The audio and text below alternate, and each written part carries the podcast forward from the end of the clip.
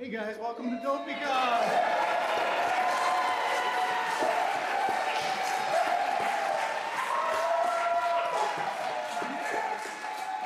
I just want to say how amazed I, I've been hanging out with dopey people all day and yesterday.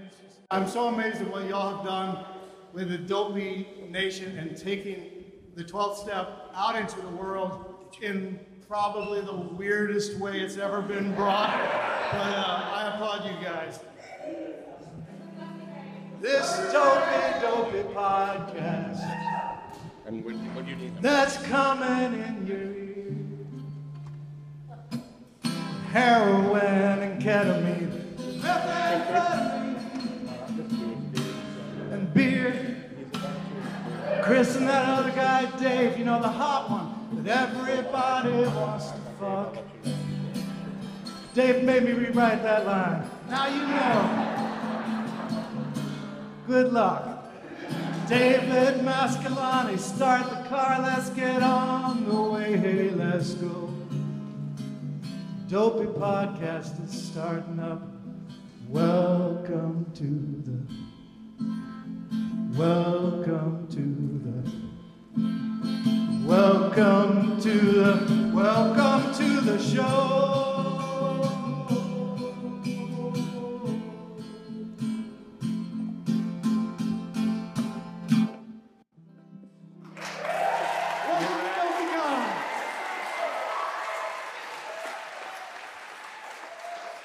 This special DopeyCon edition of Dopey is brought to you by our friends at Oro Recovery. They're located in sunny Southern California, in Malibu, Western Los Angeles. Oro was created by Bob Forrest and his friends, Evan, Jared, and Bob. Their mission to create a treatment center that helps addicts and alcoholics by using compassion and connection rather than control. They have decades and decades and decades and decades of experience in treating co occurring mental health disorders, including severe mental illness. They make sure that when you kick, the kick isn't so bad, which is really, really important when you're kicking heroin or meth or alcohol or benzos or crack or coke or booze or whatever. Most importantly, Oro is a place that people enjoy going to. I know that sounds weird, but everybody that I know that has been to Oro to get help has had a really, really positive experience. And they have amenities you wouldn't believe sound bath meditation, equine therapy, the potentially spiritually transformative sweat lodge, surfing, you name it. If you're fucked and you're willing to go to sunny Southern California to get help, I cannot suggest going to Oro enough. This episode of Dopey is also brought to you by our friends at Your Sober Buddy. If you were at DopeyCon, you saw some of our friends from Your Sober Buddy. What is Sober Buddy? It's an app on your phone that you can keep in your pocket that can help you get sober and it can help you stay sober. They have mindfulness challenges. They have a free sober tracker. It makes you feel like you have a sober friend in your pocket. And I use it every day. There is a growing Sober Buddy community. So join the Sober Buddy community at www.yoursoberbuddy.com or get the app at the App Store or the Google Play Store. And remember, the first week is free. The Sober Tracker is free. Check it out, Your Sober Buddy. This episode of Dopey is also brought to you by our very good friends at Sober Link. We need to talk about alcohol recovery in the workplace. Talking about sobriety and providing it to your employer can be so difficult, and our friends at SoberLink want to help. If you need a reliable way to present documented proof of sobriety to a boss or loved one, SoberLink can help. SoberLink is a high tech portable breathalyzer system that uses facial recognition technology to verify identity. It has unique sensors that ensure that no other air sources are being used. And it sends results directly to your specified contacts. So there's no questioning whether or not you took the test and whether or not you altered the reporting. This is why SoberLink's remote alcohol monitoring system is considered the gold standard. Being in recovery from alcohol does not define the future of your career. Let SoberLink help. Learn more about SoberLink and request an exclusive $50 off promo code by visiting www.soberlink.com slash dopey. That's www.soberlink.com slash dopey. Before we get to the show, I want to tell you guys about a great recovery podcast called Recovery in the Middle Ages. It is a podcast about two middle aged suburban dads and their pursuit of life, love, and recovery. Listen as they discuss current topics of interest to the recovery community, including 12 step, alt recovery, the newest medical research, and talk about their daily struggle to maintain their recovery and anonymity in the world of soccer moms and PTA meetings. If the world only knew, especially their neighbors. Find Recovery in the Middle Ages wherever you find podcasts or at middleagesrecovery.com. Also, before we get to DopeyCon, I want you to buy merch. There's tons of merch. I have excess Dopey merch. So just fucking, I'm going to put it on Instagram and you're going to message me and I'm going to mail it out the way I love to do.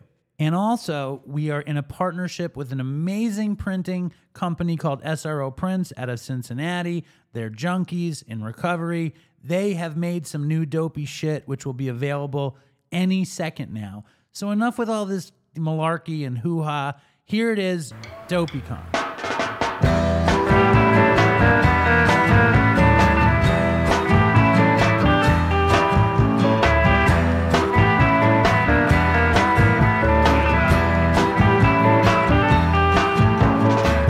All right. Hello and welcome to Dopey, the podcast on drugs, addiction, and dumb shit.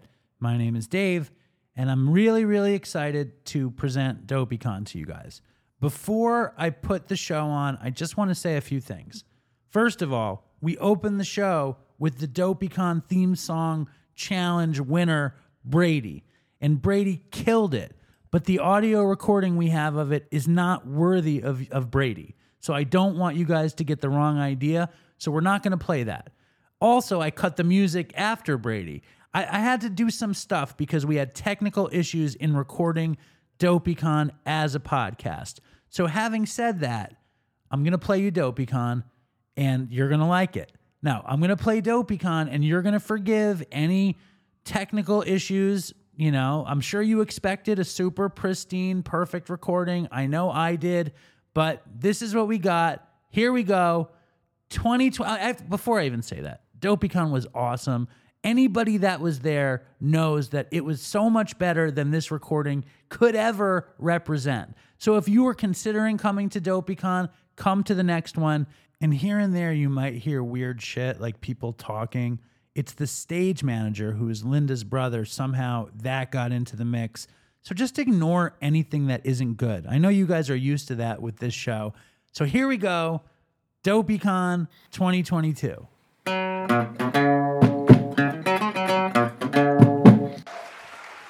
Thought we have a video now. What's going on? Hello? And welcome to to the video. Go DopeyCon. the. The fucking Good morning- whatever good you morning, call this. The event to celebrate the podcast on drugs, addiction, and dumb shit. And my name is Dave. And this is I don't think there's enough people. The fuck? I think there's some empty chairs someplace. Okay, I can Um, stand by Maron video. I was gonna start this thing by shouting out Fentanyl J, but he's late. So we're gonna Yeah. give we're gonna give other shout outs. First we're gonna shout out Smiling Joe. Let's hear it for Smiling Joe. Fucking just celebrated 27 years. Shout out Tom, he just celebrated 26 years. Fucking some dude over here just celebrated two years. Where's the dude over here with what's his name? What's your name? Brian with two years. Right?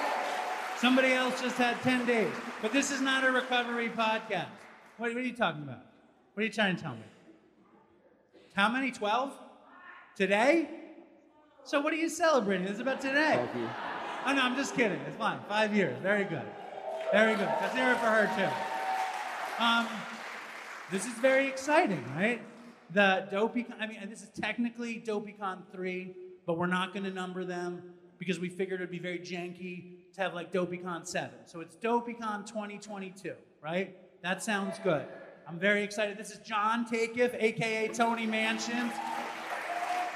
You might hear, you might have know him from his classics Methadone, Titty Meat, the Fat Albert song. Dude, you're very prolific in the dopey world. So let's give it up for John. The three of us at one point were a band. So I'm, and that's where Brian. Brian, he does uh, dope, dopey, dopey, dopey, dopey. He does, uh, he does Good Morning Dopey. He does it all. So let's hear it, Brian. Brer Brian.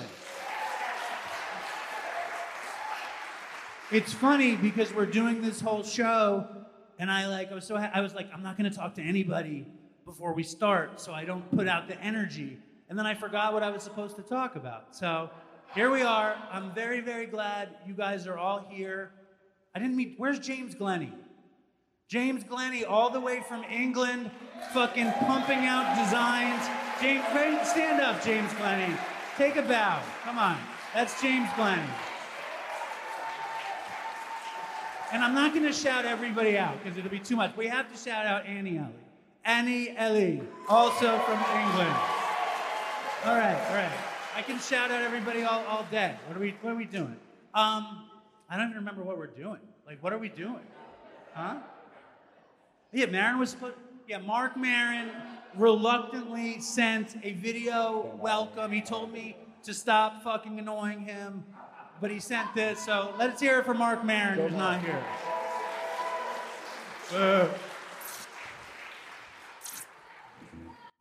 Hey, look, it's Marc Maron, me. I'm in my kitchen. I'm doing this video right now to welcome all of you to DopeyCon 2022. The reason I'm doing it in my kitchen right now at this very minute is because Dave Manheim has uh, texted me no less than, I, I want to say 100 times, but that's an exaggeration, but it's to make a point. I'm doing this right now so I don't have to resent him. You understand resentment, right? I, I resent him for asking me so much, but but you know, you hit a wall with it and you're like, let's just end this. Let's end this, this cycle of abuse. I'm doing this because I like Dave, I like the show, I like that it helps addicts content-wise, and this uh, this DopeyCon is going to benefit addicts as well, and it'll be fun. So enjoy it. Enjoy your cats' meat and pickles and bread and food. I don't know if there are there vegetarian options. I don't know. Eat the coleslaw or the potato salad or a pickle. Eat a pickle. All right? That'll be good. I don't know what you're gonna do for protein. Anyway, enjoy enjoy the dopey con. All right, thank you, Marc Maron. And uh, we've met a lot of people, obviously, over the years. And one person I got to meet this year is a super funny comedian from New York City. And I discovered her. I discovered her, so thank you, me. Because she did this great bit about people dying from fentanyl in rehab, and I thought it was hysterical. And I know you guys would appreciate that. So let's put your hands together for the great Chloe LaBranche.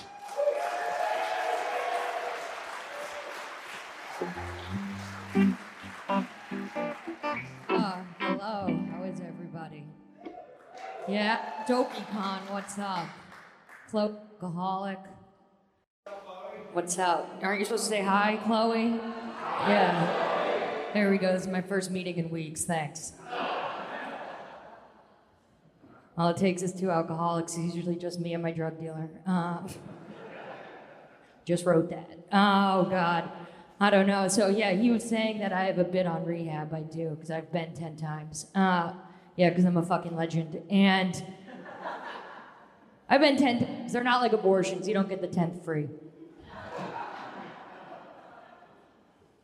But rehab, rehab, I realize it's a lot like high school. It really is. You know, you got your cool kids in rehab and you got your losers. The cool kids in rehab, those are your drug addicts. The losers are the alcoholics. You know, it's like the drug addicts, the heroin addicts, that's your fucking football team. Right? You know who's the quarterback? Hunter Biden.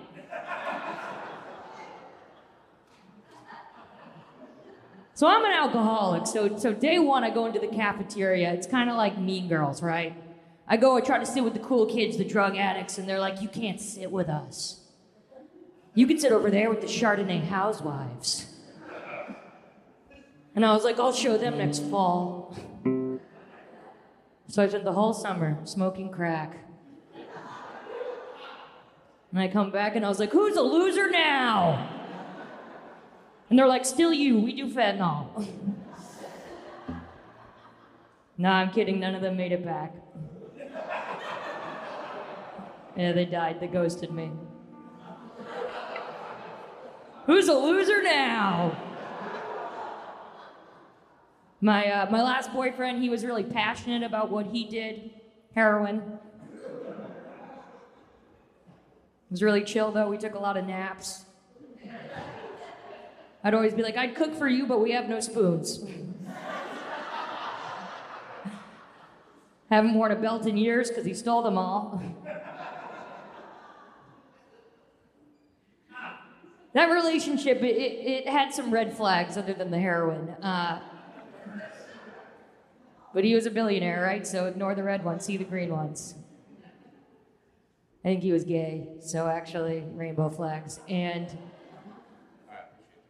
that relationship, it started off really backwards, though, I gotta tell you, because this guy, I can say, I don't know if I can say this in a church, but here we go.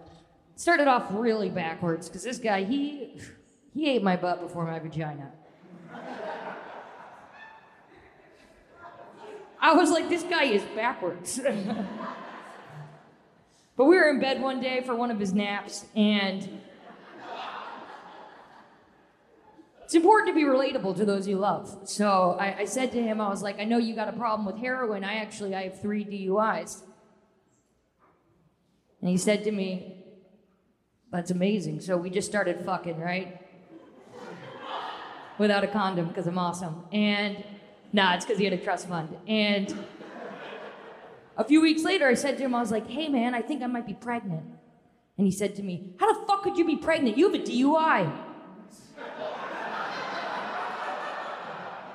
Right? This backwards motherfucker. This dyslexic fuck. What a retard. Oh, God.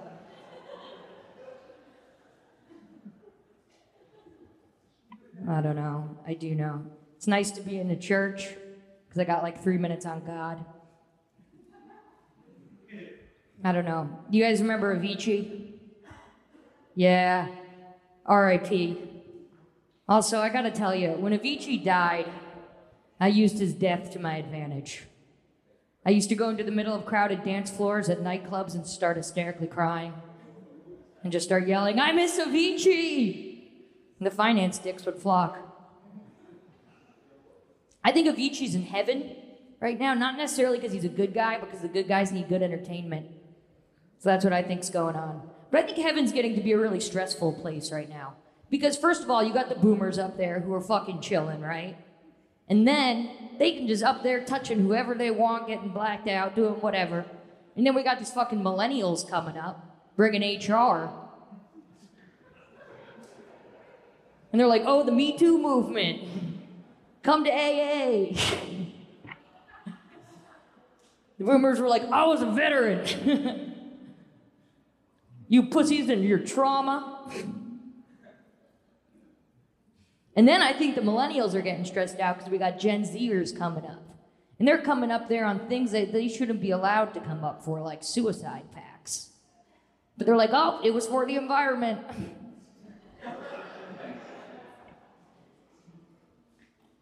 You know, and then I think the Gen Zers are causing a lot of problems because they're up there and they're trying to cancel God. You know, Immaculate Conception? They're like, I don't know, God, was it consent? Was it? They're like Nazareth, blue state, red state, blue state, red state. What are we doing here, God? And the boomers are like, leave the big guy alone. The Gen Zers are like, guy. Maybe it's time to talk about your pronouns. Speaking of pronouns, I identify as a cunt.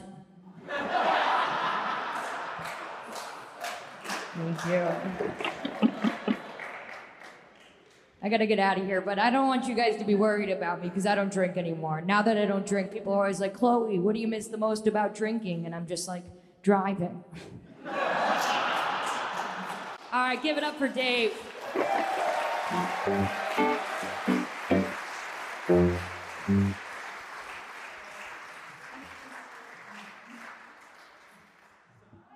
don't think so. So we're gonna do this like a proper talk show. Let's hear it for Chloe. Do you think it's fucked up that I have the red chair? Is that wrong? It's fine. I feel like I, Depends need- on your stance on abortion. I have I have very little. I, I- you know, this is not a political show. Dopey's not a political show. Um, what was I going to say? I think women should choose whatever they want to do. That's what I think. That's my stance. Now you're supposed to clap and be like, "Woo, yay!" Um, yeah. So, thank you for coming to DopeyCon. Thank you for having me. Great to see everyone. And when last we spoke, you were writing a play. Yes, this is true. What's up with the play? The play is called Slow Motion Suicide. Yes. And it is about addiction. And what it is is because you know when you're actively using, you're committing suicide in slow motion. So, yeah, it takes place in the psych ward. Because I have a bit about how uh, this one time I took a bottle of sleeping pills. I did though. When did wait? When did you take the bottle of sleeping pills? it was when I had a question for Heath Ledger. Wow. And the play is obviously a, a, a comedy. Yeah, it's a dark, dark comedy. And are what? Where are you at? In, is this early recovery now? You know, every day's a journey, Dave. Every day is a journey. I haven't had a drink since breakfast. Very nice. No. I, I'm a few months in on, Nice. on this round. Are you doing any kind of like early sober job kind of thing? Well, yeah, obviously a babysitter. Okay. are you doing that really? We're all babysitters, Uber drivers, or therapists, you know? so you pick. I was a deli person. yeah. I, I got I got sober working in a deli. Would and I- entrust your meat. Huh? Wouldn't trust your meat. Exactly. um, so how's early recovery? You know, Does it suck? On a scale of uh, one to ten. It's fine. I've been in early recovery so much that like first time I got sober, that really sucked. But at this point, I know the drill, and I know that like I just wake up and I, I, I try. I don't give a shit about day counting anymore. I spent so much time day counting and caring what everyone thought in the rooms and and not coming back to the rooms because of day counting. But at this point, you know, you hear like old timers say, we only have tw- so whoever woke up the earliest. And I just like to think like, because when AA started, they didn't have day counting. So I wonder who came up with day counting. What fascist bastard Yeah. came up with day counting? That's what Ray says. He says we only have today, right, Ray? That's Ray, Yeah. the clammer right there. He clammed for a living for years I love that. on drugs, right, Ray? That sounds great. If I decide to go back out, I'll start clamming. I'll be a lesbian too. I wow. I think uh, this is like a new attempt at doing bits in front of an audience like Jimmy Kimmel. Did you think it was okay? Yeah, I think you're killing it. All right, good. I think you're killing it. Let's hear it for Chloe. And we're good. Oh, and now we have Brer and John doing Brer's hit. Good morning, dope.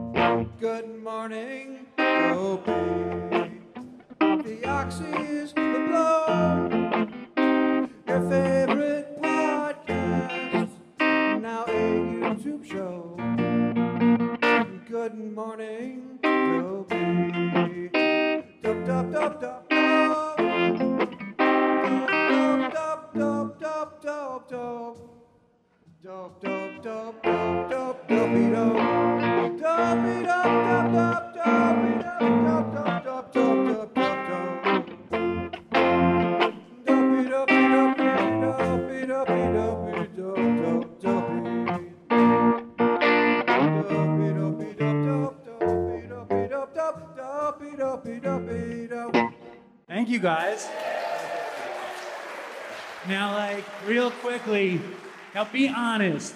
How many of you guys actually ever watched Good Morning Dopey? Seriously. You're all liars. Fucking liars. Fucking lying fucking addicts. And I want to give, I think Linda needs to give, get a round of applause for Linda, my beautiful partner. And my dad, my dad in the back. Say hello. Very nice. And, um, you know, like, I have to say, I thought it was going to be very scary to do this. And I was, I mean, like, the fucking this month has been absurd. You know, I got I got COVID. Cats' sales were off the charts. I should check my phone because there's should be coming. Let's hear it for Jimmy. Jimmy, let's hear it for Jimmy and Devin, my friends from high school and, and beyond. Um, and they've been on Dopey too, both of them. Doesn't matter. I'm sure you guys, if you actually listened, you've heard Jim and Devin. Um, fucking Park City, COVID, and then this week has just been insomnia, DopeyCon, right, Lynn? It's not been an easy week. It's been a rough week. No, I don't really need it, Jimmy. Thank you. Let's hear it for Jimmy again. Did Jay make it? Is Fentanyl Jay here? He didn't make it. Fucking Jay. When Jay comes in, it's gonna be bad. Um, what was I gonna say? There's a woman who wrote this incredible book. The book is called Undoing Drugs. I uh, there's a guy who does a podcast. Oh God, his name is Ryan from Wisconsin. Don't die, Wisconsin. He's like, you got to check out this book. It is the greatest book on harm reduction. The woman's name is Maia Szalavitz, and she's here. So why don't you come on up?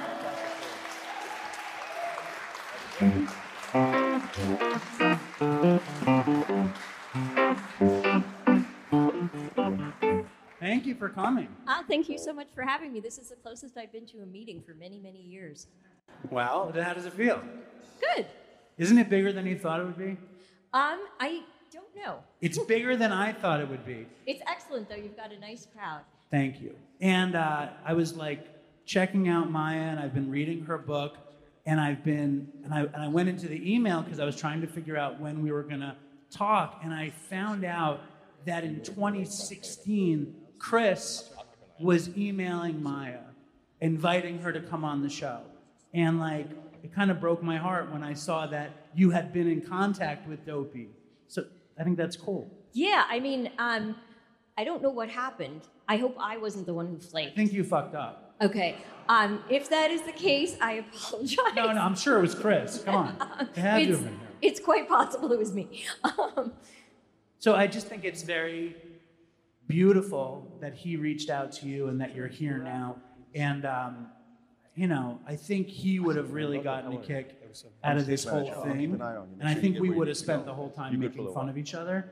Um, but uh, just the fact that he opened the door to you, and this book is all about harm reduction, undoing drugs, and people, a lot of people are talking about it. And Maia also writes for the New York Times about addiction, which is a big deal. Um, when I was using, I loved it when people talked to me about harm reduction because I felt like, oh, I'm using, and they call it harm reduction. so can you break down what harm reduction is? Sure. So, um, harm reduction is the idea that we should care about stopping people from getting hurt rather than stopping them from getting high. And that recovery isn't necessarily defined by how many days you have or any of that stuff. It is defined by are you making any positive change? Are you working towards change? Because I think it's outrageous that um, you know you could have 10 years and then you use for a day and then your 10 years goes away. Like, that doesn't go away. Like, it's real. You experienced it, it happened. Um, so, my proposal, which of course will never be adopted, is that if you um, have if you have 10 years and you get 90 days back, you get your 10 years back too. Who are you proposing this to? I don't know, but I think that um, It's definitely not flying with Ray the Clamor. I know that. but anyway, um, harm reduction meets people where they are and says that you're valuable no matter what. Well, that's a good thing. Ray the Clamor likes that. He likes that. And um, that was a really important point of our show, which is that, you know, like when we started, I had four months and I hated AA. You know what I mean? And now I have seven years and I'm kind of in between on the whole thing. No. Um, but like the idea was whatever you do, don't die, have the best life you can. You know, uh, I remember there's a woman named Misty Janney who's a big Dopey fan. She was she called herself the Dopey Fairy, and she was very, very interested in that phrase of meeting people where they are. I was always just about making a show. You know what I mean? And like, and and the fact that you're here talking about meeting people where they are, and really, it's about what kind of happiness can you have? And if you can have happiness and use, best of luck. I couldn't. Like I couldn't do it. So like, um, I want you guys to check out Maia's book. Maia's coming on Dopey in November. She was supposed to come last week, but it got got too crazy. Yes. What else are you going? What else is going on with you? Oh gosh, I have just a crazy amount of travel in the next few weeks. I'm speaking at a recovery leadership thing in Minnesota, and then I have uh, the harm reduction conference in Puerto Rico, and some award in Memphis, and just it goes on. But um, I am working on my time stuff, and uh, hopefully another book relatively soon. Well, maybe you can write about Dopey in the New York Times. There you Right, go. right. Um, but uh, wait, no, I don't want to be done yet. I wanted to ask you something else, which is when you go to a recovery convention and you're the harm reductionist, do you get shit? Like, who who gives you shit? Do people like Ray the Clamor give you shit? Well, until very recently, we were not even invited. Oh no. Um, so, but I think there's actually, and actually, I think this is one of the next things I'm writing about. Um, the a lot of people realize that recovery is a spectrum, and harm reduction is um, abstinence can be part of that spectrum, and so we don't have to fight each other. We can keep people alive while they are using, and we can help the ones who want to do 12 step, do 12 step, or to do smart recovery, or women for sobriety, or just go and work the hell out, um, whatever works. And so we're just sort of not about one true way. Um, and I would just like to mention that Katz's Deli had a very important part in. I read that part. Tell Yeah. the story, please. So basically, um, when we were fighting to get needle exchange legal in New York, um, ACT UP and John Parker, who was known as the Johnny Appleseed of needles because he went around giving them out, um, they would they planned an arrest um, on the Lower East Side um, in 1990. And the planning meeting right before they went to deliberately get arrested was at Katz's. And then they deliberately got arrested. And um, eventually we won. It was an incredible um, trial. We proved that the um, uh, basically the needle laws were only good for uh, spreading bloodborne disease. Um, that the states with the um, toughest needle laws had the worst IV, IV drug use problems and also the worst AIDS problems. So he wasn't doing anything. But anyway, this led to uh, needle exchange getting um, legal in New York and our infection rate among IV drug users going from 50% to less than 3%. Amazing. And come on, how many of you guys benefited from the needle exchange? Smiling Joe, I'm looking at you. Come on.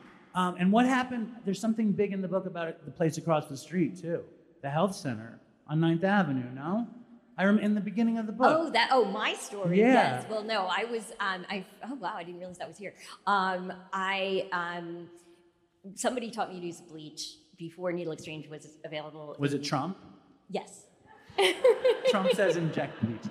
and you know i wasn't ready to quit injecting at that point um, and so when i um, when i finally did um, i had to wait a couple of years before i was ready to get tested because i definitely had shared before i started being safe and so i went to that clinic and you had to wait 10 days back in the day to get the results. And oh my god those 10 days were like the worst 10 days of my life. And i went in there and the you know i was just like i had sort of convinced myself okay i'm going to die. It's all over. Whatever. Um, and the, i could tell the moment she walked in the room she was smiling. So i didn't think she was an evil Thank sadist God. who was going to say yay you have hiv um, so i uh, yeah and that um, I was with my sponsor and my mom, um, and we then um, went uh, and celebrated. But um, it took me a while to realize, like, oh wow, I actually still have my life ahead of me. It's amazing. And then we're, it's amazing that we're across the street from there right now. Yes. So thank you so much for coming. I Thank you. cannot wait to have you on the show properly and dive into undoing drugs. Check out undoing drugs. Let's hear it for Maia Szalavitz. Thank you so much. Thank you so much.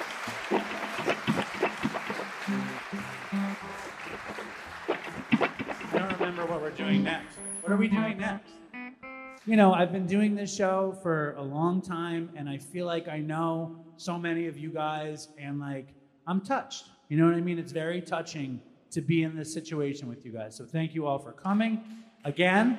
And I got to meet somebody else in person. First time he came on the show. Who's that? Ivan? Who's that? I don't know who that is. Doesn't matter. I can't see anything. Um, who's that? Jay? Fucking Fentanyl J. Shout out to fucking Fentanyl J. And Wheeze. Fucking late. Not surprising though. Um, all right. So like years ago, right? Dopey was, you know, it was kind of happening. And me and Chris were in my dad's kitchen, and Chris was like, "Holy shit, Brandon Novak puts his number on Instagram." And I was like, "Let's call him." He's like, "He's not gonna answer it." And I went out on the terrace and I smoked a cigarette because I used to smoke cigarettes. And uh, and we called Brandon. He's like, "What's up?" And it's fucking Brandon Novak on the phone. And uh, he was going to somebody's wake, which was very apropos. And he was like, he came on the show for five minutes, talked about some fucked up tattoos, sent in a picture of a fucked up tattoo. And then over the years, he's come on the show over and over again. And this summer, for the first time, he came to New York City. He came to my dad's house incredibly dapperly. And uh, it was just so cool. And here he is again. So let's welcome the great Brandon Novak.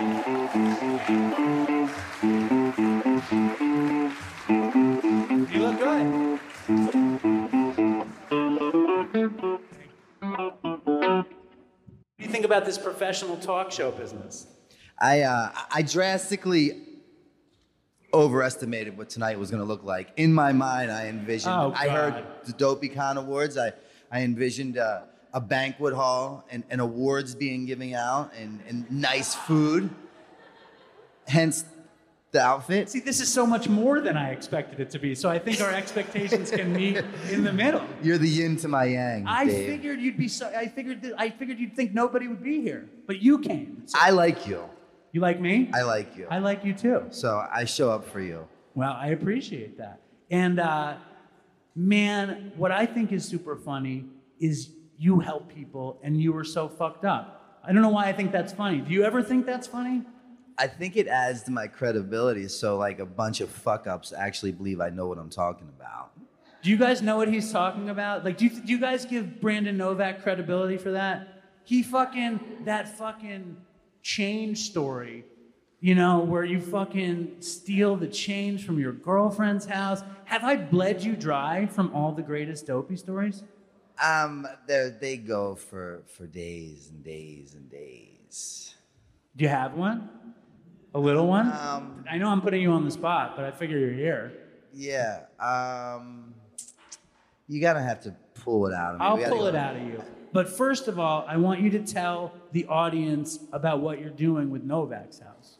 Because So- you're helping people, right? Technically. Yeah, so I've, you know, I've uh, after 23 years of active addiction and like multiple attempts at trying to find and keep sobriety, God willing, it actually, it took and and now I'm in a long-term sobriety. And I always vowed that when I got sober, I was going to recreate the sober living house that I lived in that did for me what no other place had done to this point. And so around five years sober, I opened up the first Novak's house in Wilmington, Delaware, with 10 beds. And today I have four houses with 40 beds. But the why behind my my my deal is that Cheer like for that. Come on, that's a big deal.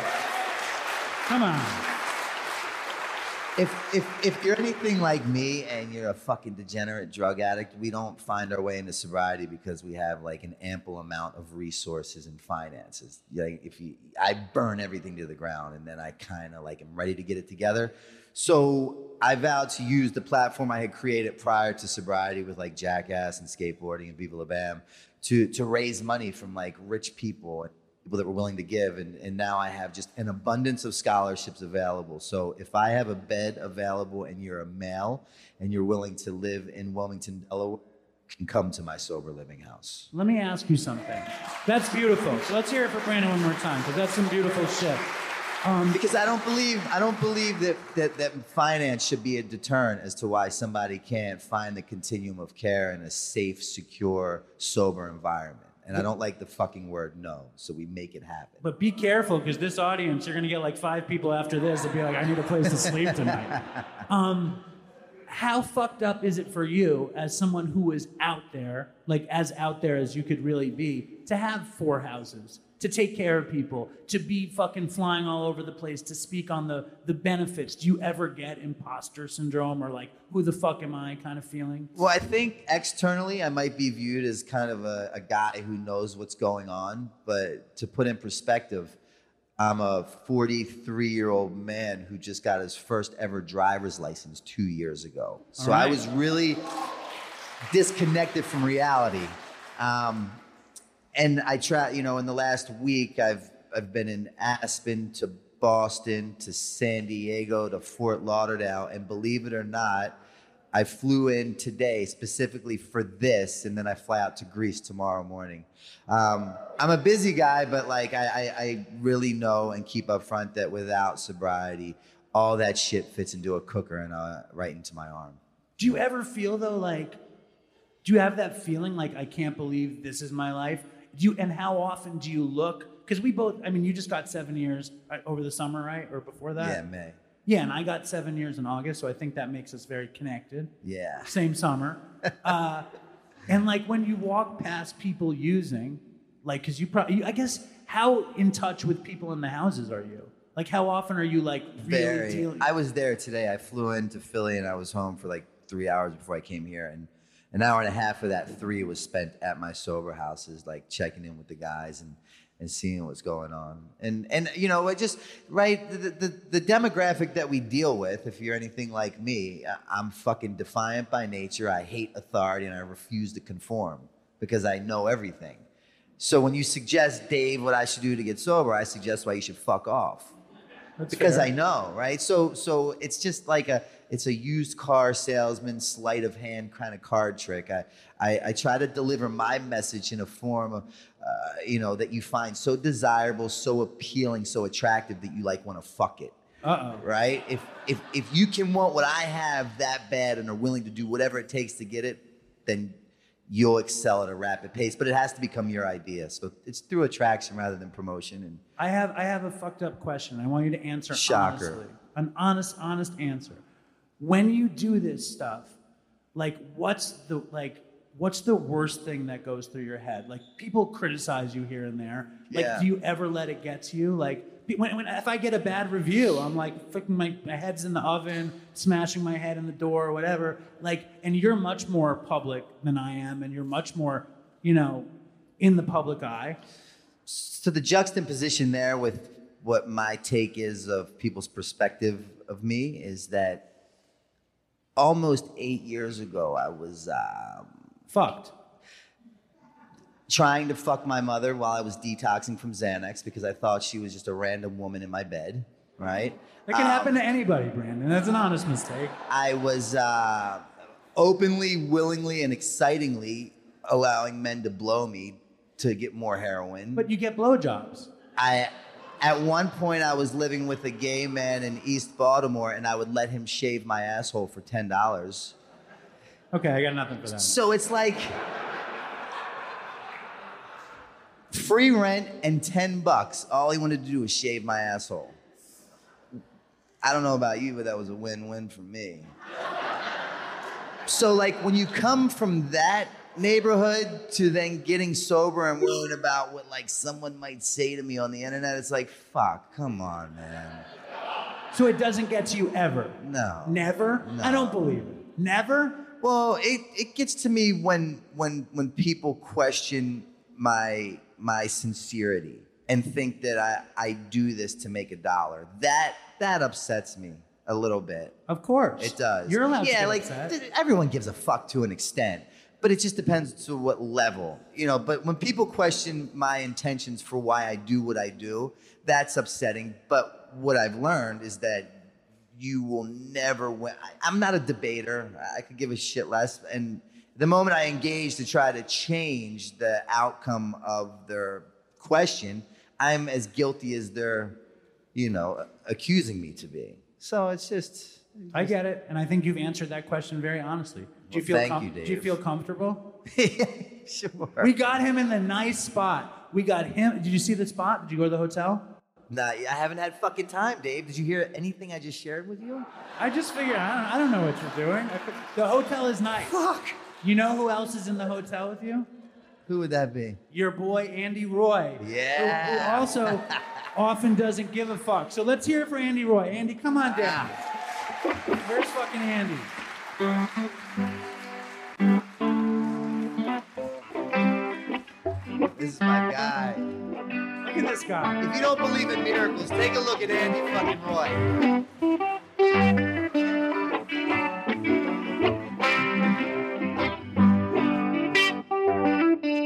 Like that little pressure drop for Andy Roy. Um, dude, now you've Andy, Andy fucking. I pick up Andy at the airport, and we have a magical journey. Welcome to DopeyCon. Thank you. Thank you for having me. Let's hear it for Andy again. Why not?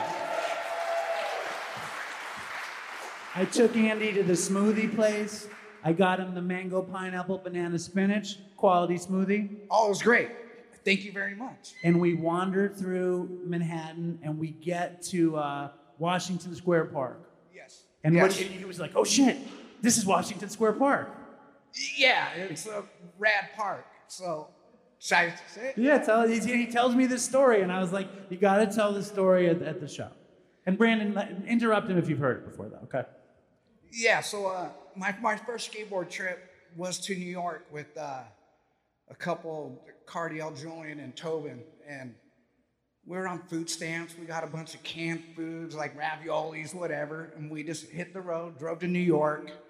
And uh, we were staying with Larry Clark from the movie Kids. Larry Clark from Kids. where some of that movie was filmed at was at that part. But anyways, we were staying at his place and uh, we were skate. We, me and Joan were at his house. We're like, let's go hit the streets, skate around, and just go check out New York. And uh, we ended up stopping at the liquor store, buying a bottle of wine, and we go to Washington Square Park. We're kicking it. And we're watching all Jamaicans selling weed and doing their thing. And then all of a sudden, from every exit, cops were raiding the park. They were busting all the people selling weed. They, they jammed us up. They're like, dump your bottle of wine, get out of here. And as we're like leaving, I look over and there's like a dude getting escorted, like walking out. And, uh, but he had like a bunch of cops around him.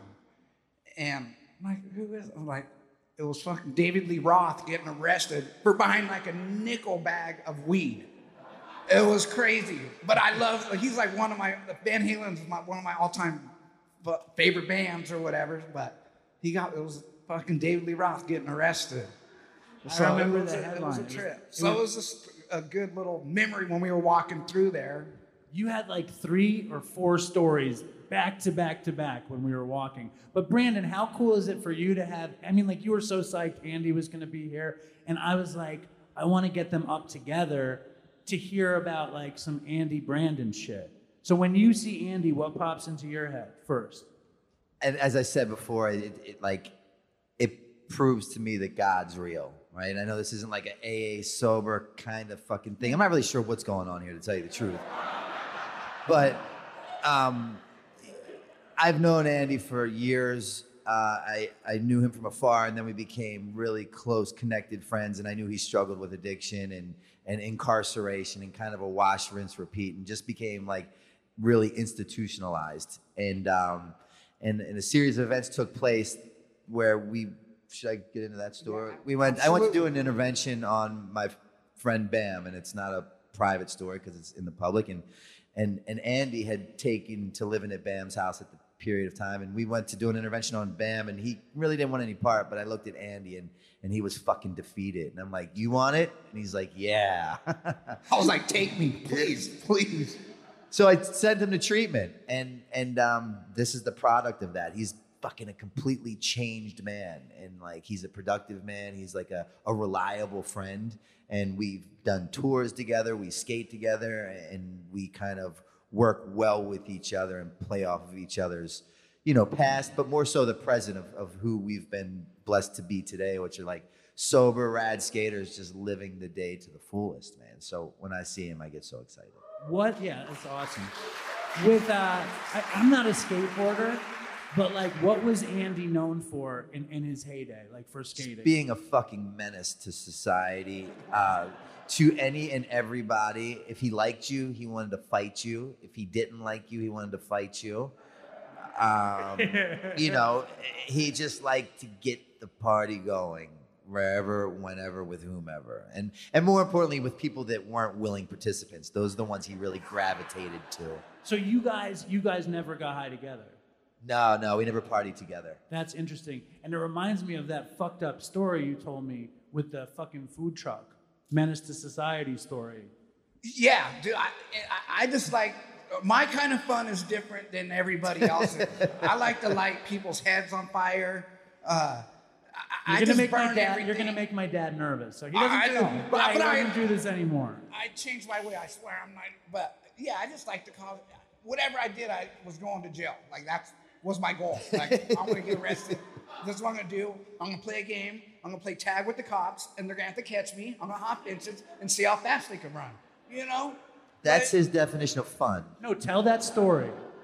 Oh, so we're staying at Larry Yeah. Clark's house, Yeah. and he had been sober for like, I don't know, 20 something years. He was a heroin addict, not drinking, and we ended up like, he wanted to show us out. So we're like, let's go to the strip joint. And he's like, I know one right down the street. So we go down the, the street, and we're drinking. He's relapsed. He ended up relapsing, With drinking you. with us. Yeah. Like, 25 so years fucking sober. Bad. Yeah, it, it was bad he we didn't push a lot. He just seen how much fun we were having. And these guys, these guys are rad. I'm gonna drink with them. I guess that's what I got from it. But so we get out of the strip joint, and it was a little slow. So I was just like, I'm gonna go get a beer. I got a 40 ouncer back when you drank 40 ounces, and I bought a 40 ouncer. And we're walking down the street. I think I took like one sip out of it, and I seen one of those like catering trucks with the Food, a food truck. Food truck. Street cart truck, whatever. But he was like flying down the street, like womp. And I'm like, man, he has no no care for anybody. I'm like, I'm gonna make him slow down. so I hid behind a car, and then like he was hauling ass, and it's like you got like a car in front of him. Like I just jumped out and threw the 40 ouncer in his front windshield as he's driving, and he like, and he just starts gassing and tries to run me over down the street. I'm hopping over cars, hide underneath the car. He gets out looking. My buddy Cardiel and these guys threw a bottle at him and chased him off. But it was just always destruction every time I was drinking or using drugs. Like I just wanted to cause the worst trouble I could and just try and get arrested, I guess. I love But- that what ignited this confrontation is that the food truck driver had no care for anyone. No, yeah, he had it coming. He's the law. He's, He's, like gonna Judge throw be- a 40 ounce at his head while the rest of them beat the fuck out of him. Andy had a sense of, of justice. Humanitarian of the year right here. Exactly. After getting someone with 20 years to relapse that night. That's, that's the best part of the story. And I wonder where Larry Clark is now, right? Wonder He's still around. I think he's taking photos and doing his thing. I, I don't know if he's still making the movies, but I know he's made a few. That, yeah, That kid's- photographer. Kids is a crazy dopey classic. And Andy, like, Andy, like I never met before the other morning, and I was like, fuck, because I, I got up at like five in the morning. I took the Long Island Railroad to Jamaica. I took the air train to Terminal Five JetBlue, and then I meet Andy, and then we had this magical morning. And you were like, "This is what it's all about," and I was like, "They're right." Yeah, it was cool just to take a walk with you and just and talk and get to you know because we never met in person, so it was neat just to cruise through the city. Is it good to be back in New York? I I love New York. It, it's the best. What did you do all day? I was worried about you yesterday. What'd you do? I just roamed around and ate some food, and I just I people watch. I just like to trip on people. I'm, I always like to catch the sketchy, shady stuff, and just like that was me right there, that person. But Did you see don't- anything good? Nah, not too much. No one lighting like heads on fire and nothing like Right. that. No one's throwing fucking 40s at food carts. No, no, no, nothing like that. But it's cool. I just walked around and just checked it out. And you uh, you want to do inspirational talks. Yeah, I just like I, I I like to help people that are struggling and just been through it, like we all have, and just like I don't know, like like to see Novak. You know, I've known him for years, and like he, he, he been through some crazy stuff and skating, and for him to get clean, I was like a little click, you know, because I've never really been to rehab before that. Like when I in my twenties, like jail, like you could go to jail, like a Prop 36, where you go from jail to, to rehab. And uh, I was like, all right, I've been doing this jail thing for long. I'm gonna go check out this rehab. I lasted like a week. I got shooting dope, and I got kicked out. So then years went by and, into my addiction, and uh, I ended up meeting Bam, and like he was saying, I went out there to get away from heroin. He's like, bam, like come out here and get get away from like the opiate. I don't do opiates, but there was drinking involved and other things, and I ended up finding it out there. And then when when Novak came out to to help about Bam and you know like to take me and just to see like how far he's come, it's it's motivating. Like it's it's, it's cool, you know. But Like, you're helping that people every motherfucker week, was in the gutter and he could get out. I want some of that, you know. So it's cool, and then it's just motivating. So if you could pass that on, it's good, man. Because I don't wish this on nobody. It's it's nobody. It's it's people are dying out there, and uh, dude, we only live once, man. We gotta live our life to the fullest. Uh, that's how I feel, man. I want to live. I wake up in the morning, I take that first breath. I'm all, it's on. You know what I mean? I want to go do shit, whatever, have fun. And the new Rip Ride or Die podcast is coming out. Yeah. You're gonna yeah. get Brandon on that thing. Yeah, of course. You're of gonna do the. Rip Ride or Die podcast. Absolutely. Yeah. All right, man. cool. So uh, I, I'm so happy you guys came. Is there anything else you guys want to? I, I don't want to miss any cool skater talk. Like who? el- Like who? I want to hear some more cool skater talk. Is there? Is there am I? What am I missing? Now that you've set it up that way, not nothing you cool. say is going to be cool. It's not cool. I'm sorry. You fucked yourself. Tell Brandon how swanky the hotel is, though. That's a Oh, fucking. it's a nice hotel. Right? Nicer than like the ones I, the hourly ones I've been at. Yeah, sure. Yeah, it's super nice. I'm uncomfortable when I walk in. I'm like, they're thinking I'm sneaking in there to break into rooms or something. Oh, I know.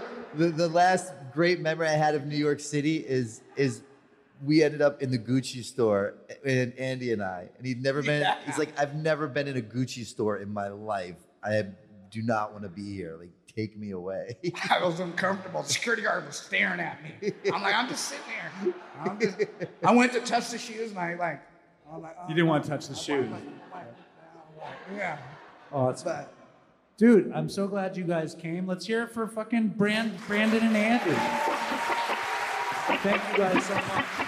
I don't know what we're doing Thank next. How you feel?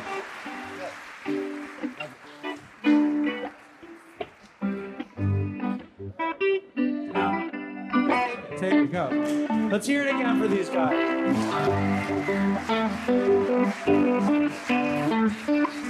More pressure drop. Now, we used to play that song in high school. Fucking, but my, you know, I, I invited a kid from my high school band and he didn't make it. So next time, Peter Loshak will be here and do pressure drop. Nick. And Nick is another seven-year person. Everybody, everybody who got sober, anyone else here got sober seven years ago? Fucking Professor Sarah Buck Dowd. Let's hear it for Professor. Who's that behind you? Is that Monique behind you? Monique Fuentes, what's happening? It's so funny, like, to walk. Monique, it's so funny to, like, you know, how many of you have seen each other online and then you know them? It's like weird, right? It's weird. Um, we didn't give a big shout out to Brady. Where's Brady? Let's hear it for Brady Peck. My whole plan was to start the show and it was going to be like Bedlam, like the MTV Music Awards, and Brady was going to come out. But I feel like I should have given him a proper introduction. So Brady Peck won the DopeyCon theme song. Song.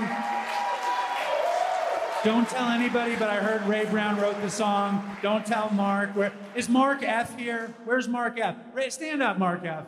He's a finalist. Let's hear it for Mark.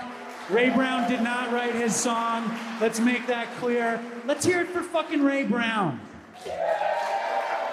And uh, Ray, you're gonna do your song, DopeyCon 2. You want me to help you set up? Let's hear it for Ray one more time.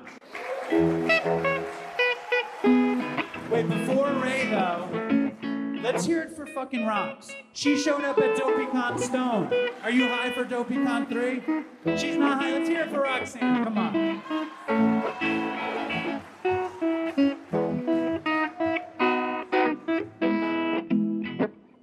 Yeah.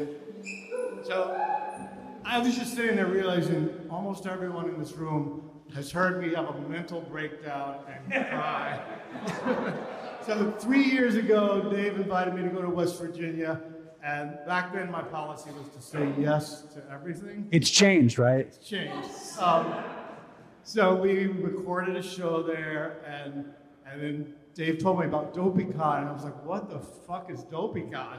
And then just a few weeks later, I wound up playing DopeyCon, and um, I was just thinking back of when I met Dave at this weird place called Cat Weasel, and like I was like, this is a special guy, and we sat, we had a, sat on the stoop, had a long conversation, and shortly after that, we took a subway, long subway ride out to Brooklyn to his gig, and they gave him a drink ticket, and he's like, I think I'm gonna get a beer, and I was like, if you get a beer, you might buy heroin, and I snatched that drink ticket away from him, and I got myself a beer. and, a couple years later, I texted Dave. I was like, "Are you still going to 12-step meetings?" And he's like, "Sort of. Why?" And I was like, "I think I have a problem." And Dave said, "Have you ever been to the Crossroads?" I'm like, "Many times." And I think he was high. He might have been high. I wasn't high. Well, he was much more interested in the Crossroads than my recovery. in a motel room West Virginia, you told me about DopeyCon. Then we drove up to Quincy's house, and the rest is history. Oh, but history's unwritten. By the time I got to DopeyCon, there was 100 people strong. They told me to wait in the game room, and I was freaking out because I thought they were going to put me in rehab. I thought, what the fuck have I signed up for? But then Cormac did the sound. The whole night opened up and revealed itself, and everybody there just got it. When we sang good so bad, I almost cried. Oh, the hugeness and the smallness, oh, cat wheels with the cats is to hear tonight. I looked over at you, and the Iowa crew. And I said Alan, it's a miracle Dave made it through. That he was able, from a kitchen table, or a sofa with Chris, oh, a Nissan cilantro, through the fish tank bubbles crickets in the yard, laughing at the tales of coming down so hard. I was coming down too. True love wasn't true. And all the super vodka in the world couldn't help, so I turned to you, all of you. Hey Dave, I've never licked a toilet seat. I've never even a pubic hair. My sponsor doesn't approve of any of this. What the fuck? I don't care. So bless up for the bliss and fucking toodles for Chris. Up there in heaven looking down at all of this. Pray for us all. This world can be scary. And please, God, please let Dave out of the deli. This is how a church gets made. This is how the bricks get laid. This is how a fucking dopey con song gets played. Fucking Ray. Wait, Ray, Ray, Ray, Ray, Ray, Ray. Ray, Ray, Ray, Ray, Ray, Ray, Ray. Hey, back. You have to admit, this is bigger than you thought it was going to be. Yes, much bigger. And you're saying that that never happened with the toilet seat. No, I told you what happened. Okay, what about the, what about, so I'm not going to say anything. Let's hear it for Ray Brown. Fucking Ray. Dude, this song breaks my heart. Can you hear me? You can't hear me. Ray, I love you. I love you more. Dave, what's up? It's Artie Lange. How you doing, you sick stalker?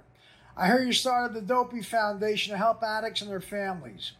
I heard on October 1st is your first event and the convention DopeyCon. I'd like to welcome Dopey Nation to DopeyCon. That's right, Dopey Nation. Welcome to DopeyCon. from David Manheim and all the people at Dopey Podcast. Listen, this is uh, you're doing God's work, and it's something that's impressive. So listen, it's Artie Lange. I'm feeling good. I'm feeling strong. And David's a good guy, man. I've known him for a while now. And DopeyCon sounds like a cool event. So, Dopey Nation, welcome to DopeyCon. Fucking Artie. I only had to pay $156 for that message. But let's hear it for Artie. Maybe next year he'll be here. Next year in Jerusalem with Artie Lange. Um, what was I supposed to say? I don't remember anything I'm doing ever. Oh, yeah. Let's hear it for fucking Pink Cloud, one of our sponsors. And where's DJ? That's Don, aka DJ, fucking stole the Vicodin bottle, fucking relapsed on fentanyl recently, but now he's back staying strong. Let's hear it for DJ. Come on. I, I have to say that a lot of our, our, our business success is directly due to DJ's hard work. So thank you. You fucking do it up. You gotta work harder though now. Get back to the grindstone. Gotta get this brand bigger. You gotta get the, the brand bigger. And let's hear it for Tara. Where's Tara? And the Your Sober Buddy people. Tara! Let's hear it for Sober Buddy. What's Sober Buddy, you might wanna know? It's an app. It's a fucking sober buddy in your pocket. If you want to like get sober, use the app. I wasn't gonna do an ad, but I'm gonna do a little ad. And, and go say hi to Tara and get a little stuffed animal sober buddy guy, a uh, a plushie. And Nat Kingsley, let's hear it for Nat Kingsley from Recovery in the Middle Ages. I fucking torment Nat every week, and he's really a good guy. So let's let's hear it for Nat. All right. Um, we have a bunch of stuff. You know, I want to make another announcement. Right here, when I was a kid, I grew up on this street. I grew up on the other side of this block. It was kind of the nicer side of the block. And when I grew up, I hated Long Island. Fucking hated Long Island. And uh, I made fun of Long Island. My friends are amazed that I live on Long Island. I tell them I like Long Island now. Because it's not as, you know, the Long Island that I grew up hating was like strip mall Long Island. I didn't realize the, the good people on Long Island, the nautical folk like JoJo and Ray the Clamor and his sponsee Kevin and Smiling Joe and Anita and Kevin and Evan from Good Morning Dopey. Did you hear for Evan? And where the fuck is Fentanyl J? He's somewhere. Fentanyl J will be back on the show eventually, God willing. And Tom, Tom, my fucking sponsee with 26 years, the best sponsee in the world. Um, now, I had a meeting I went to every day here, and then I stopped going to meetings for a long time. And Chris stopped going to meetings. And um, we know what happened. You know, he wound up going out and overdosing and dying, and I was fucked. And I needed to go to a meeting. And I went to some meetings in the middle of the day, and I was not impressed. And then I found this meeting at 8 o'clock in the morning on the beach. It's called the Beach Bums. And I met and I went. Let's hear it for Beach Bums. Come on. Nice. Look at John's getting into it. Um, and the first day I was there, I think I shared about Chris and I shared about heroin and I shared a little bit about my story. And, you know, nobody likes crosstalk, but I think Smiling Joe shared shortly after to make me feel comfortable. And he told he mentioned some similarities, and, I, and it made me feel immediately at home. And I wound up going to that meeting, and you know, sometimes I go at least three days a week, sometimes not, right? My attendance has been a little, little spotty of late, but it's, you know, it's busy. But more importantly, Smiling Joe came on the show and killed it. The legendary fucking episode. And uh, the other day, right, we celebrate anniversaries on the last Sunday of the month and Smiling Joe was celebrating 27 years. And what did he say? He said, I'm going to this dopey thing, and I'm the dopiest dope of dopey. So let's hear it, because Smiling Joe is going to speak now. Let's hear it for Joe. Come on.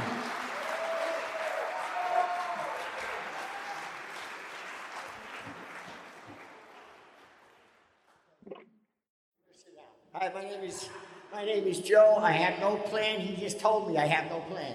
You know, I, I rarely ever spoke out of a microphone because the way I lived my life, I tried to stay under the radar from six years old on.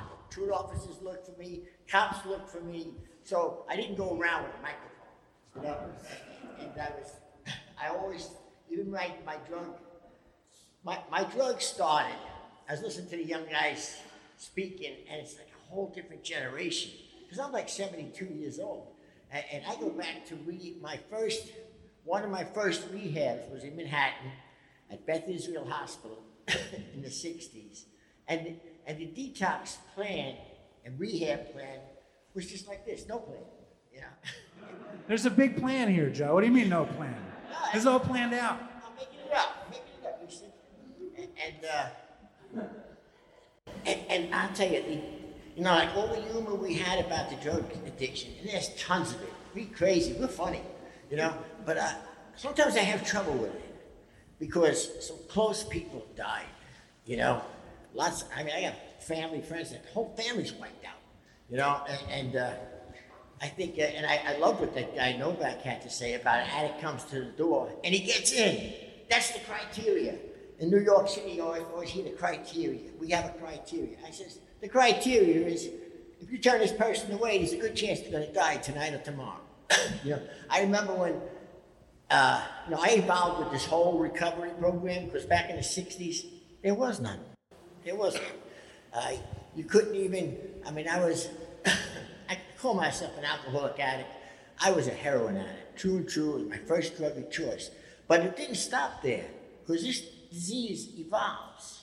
You know, like when he- uh, heroin got scarce, I would get on methadone. It just got too exhausting chasing the heroin.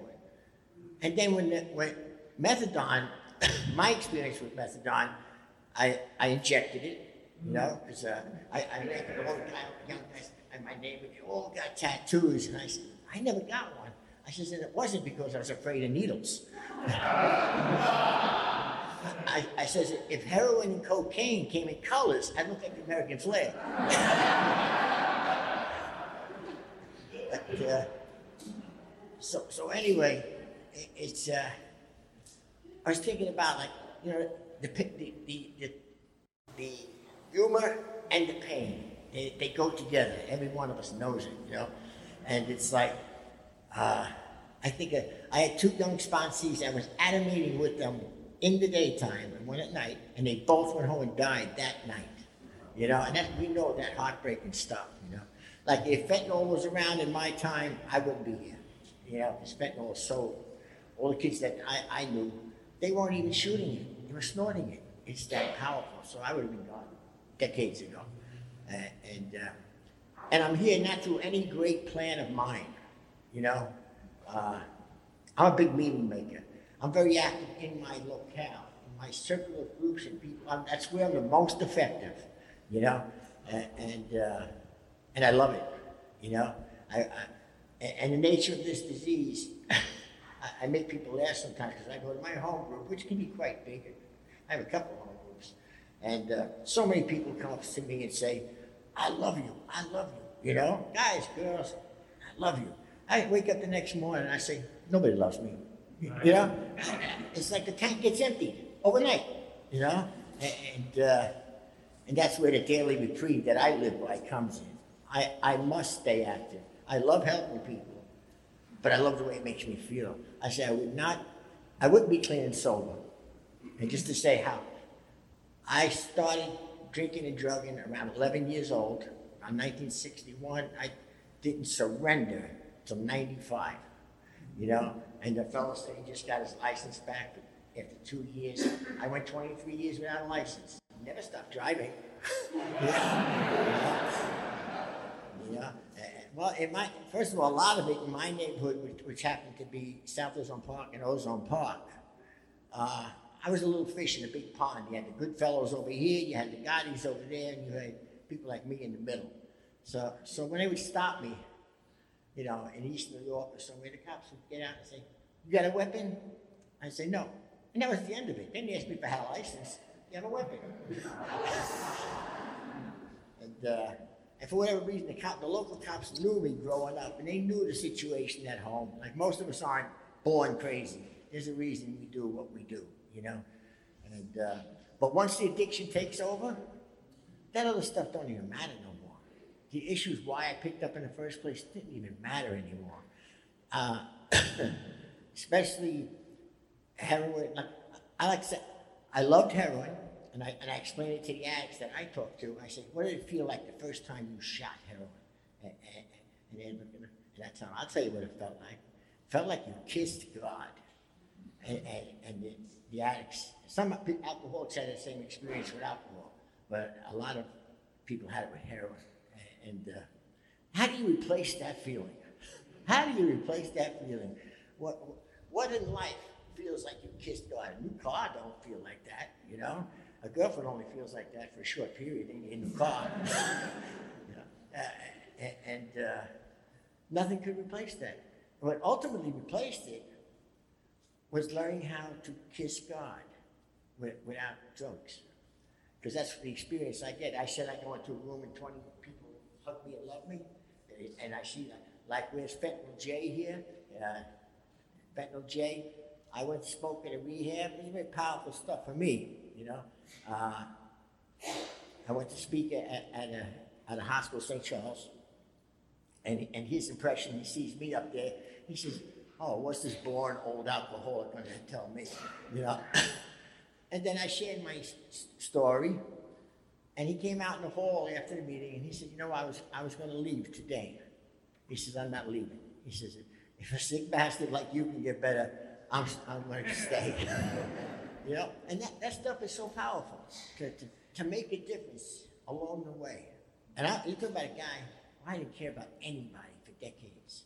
The, you know, like, I don't even say I as the most, uh, what do you call it? Abusive relationship you can have. It's, that's just what it is. I used to look at these women. and say, how could you stay in a relationship? The guy comes home, he beats the shit out of you, blah, blah, blah. He buys you flowers, you have sex, and he does it again. He does it. Again. I said, that was my addiction. The heroin made me feel, ah, I love you.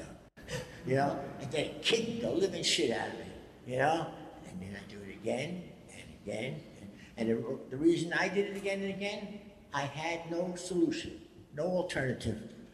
You know, A- and uh, eventually I was, I, I st- how I stayed alive was just God's will. I don't know whose will. You know, I used to think it was because I was a good addict, a good street addict. No, no, it was just blessings, luck. I don't know, but it wasn't my wonderful thinking. yeah, and uh, when I surrendered in the program and started life all over at 45 years old, I said, you know what I know about life? Nothing. You know, and uh, and I said, teach me. I got humble, and and I made I got a relationship with a higher power that I wanted nothing to do with. You know, and I said, maybe I'm wrong there too. And then I had to come to a point where I realized I was wrong about everything in my life. You know, and I- I started to trust the 12 steps, higher power, and most of all, I started to trust love because love was out. I never said I love you to another person all those years, you know, because I, I could relate to, I'd be lying, you know. But when I surrendered to the to the loving God, spirit, whatever we got, like this this group, look at the awesome power here. Look, we're all laughing. We got a shared thing, and, and it's all going to help the hopeless. You know, like I always tell my sponsees in New York, I tell them, look, if you're waiting for, for, for the system to get you sober, kiss your ass goodbye. I, I, I, uh, people that care with their hearts and souls like these people, that's different. It's a lot more powerful, honest. I love the idea. Go, the only criteria, go up to, I'm an addict, I need help, let me in. Boom. I think that's awesome. You know, and I wish it was more of it, but New York, is not. You gotta jump through hoops, have coverages, uh, have, uh, my friend's daughter was waiting from one, to get from one place to another, didn't have the bed ready, a few days, and she was dead in between, you know? So, anyway, he wanted a funny story, so I'll give you one funny story. I, I'm sure I have lots, but I can't just pull them out of a hat, you know? Uh, one funny one was me and my friend used to wake up every day, 18, 19 years old, and, and support, do our heroin practice. And uh, so I'd go over at my friend Eddie's house, and he'd be the type like, oh, oh, I can't get up. I said, Eddie, here's the way it is. I says, out there is our dope, and out there is the money to get the dope. I says, they ain't gonna deliver.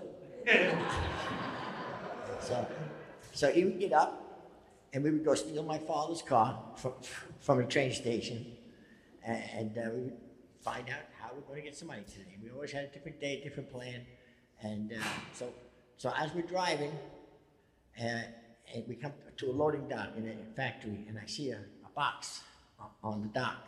I stop on the brake. I say, "Hey, stay! I'll, I'll go get it." I go get this big box. I bring it to the car, and we pull off to the side. I'll be done in a minute. I, I pull over to the side and uh, open the box. It's size 52 silk bloomers.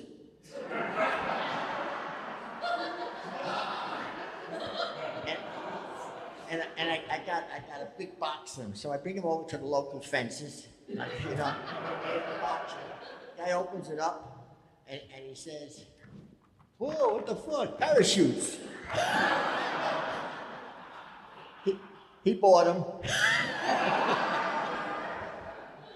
uh, I don't know how I don't know how long Dave wants me to stay up here. Can you? He just, he just went somewhere. You're good, Joe. Are you kidding me? Let's hear it for Joe. I love this story. Good parachute story. And uh, another thing, though, before Joe, Joe, before you go, I love it when, when Joe was on the show, he talked about that guy, Eddie, a lot. And I think that kind of relationship, like when you have a friend that you go, you're using with, you get clean with, they go out, whatever, it reminded me of, of Dopey and the spirit of it. And it reminds me of this. And, and uh, what happened to Eddie? He died. How did he die? Uh, well, actually, he was shooting cocaine. He, uh, he had a miracle recovery. He got lost. He was a, psychi- psychologist. He ended up uh, shooting coke again, drinking vodka, and he got a uh, Brain aneurysm. And uh, that was it. But I know that whenever you talk about him, you get that look. The same kind of look that I get when I talk about Todd or Chris or that any of you get when you talk about your people. And I, it just always warms my heart. And thank you for doing this, Joe. Now, the Katz's guys are outside, but we're not eating yet. Can somebody help my friend Devin bring them in? So anybody that can help, please help them. Um, and now we're doing what's up? Yeah, I know, Lewis. I know we're doing. Are you me? Um, we had a we had a, a last minute cancellation. Chris's sister was going to come, and then we had a last minute replacement, which is Annie. So let's hear it for Annie.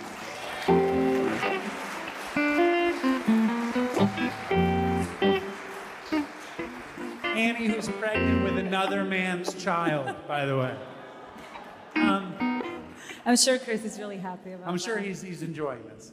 Um, now, I think it's important to kind of speak for him a little bit. And I think, you know, before he died, you, you know, you were him. You know, you guys were like John and Yoko, ending the Beatles, which was dopey. Yes. So, um, I want you to, to help us to remember Chris in a proper way. And I, I'm so happy you're here and you Of wanted course. to do it. I'm very happy to be here. Um, I was actually, before coming to stage, I was thinking a lot about the last few months with Chris. And every night, uh, we would talk about work. And he, the thing that he was doing at the time that he enjoyed the most was dopey. He felt that it would really make a difference, that he could really connect.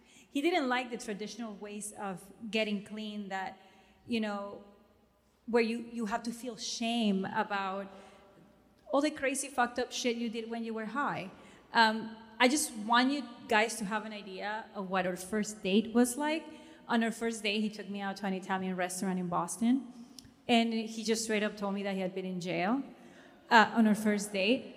And then he told me why he got in jail. Um, they put him in jail because he uh, was high and he just remembered going into a veterinarian uh, office asking for phenobarbital and saying that his cat was having seizures.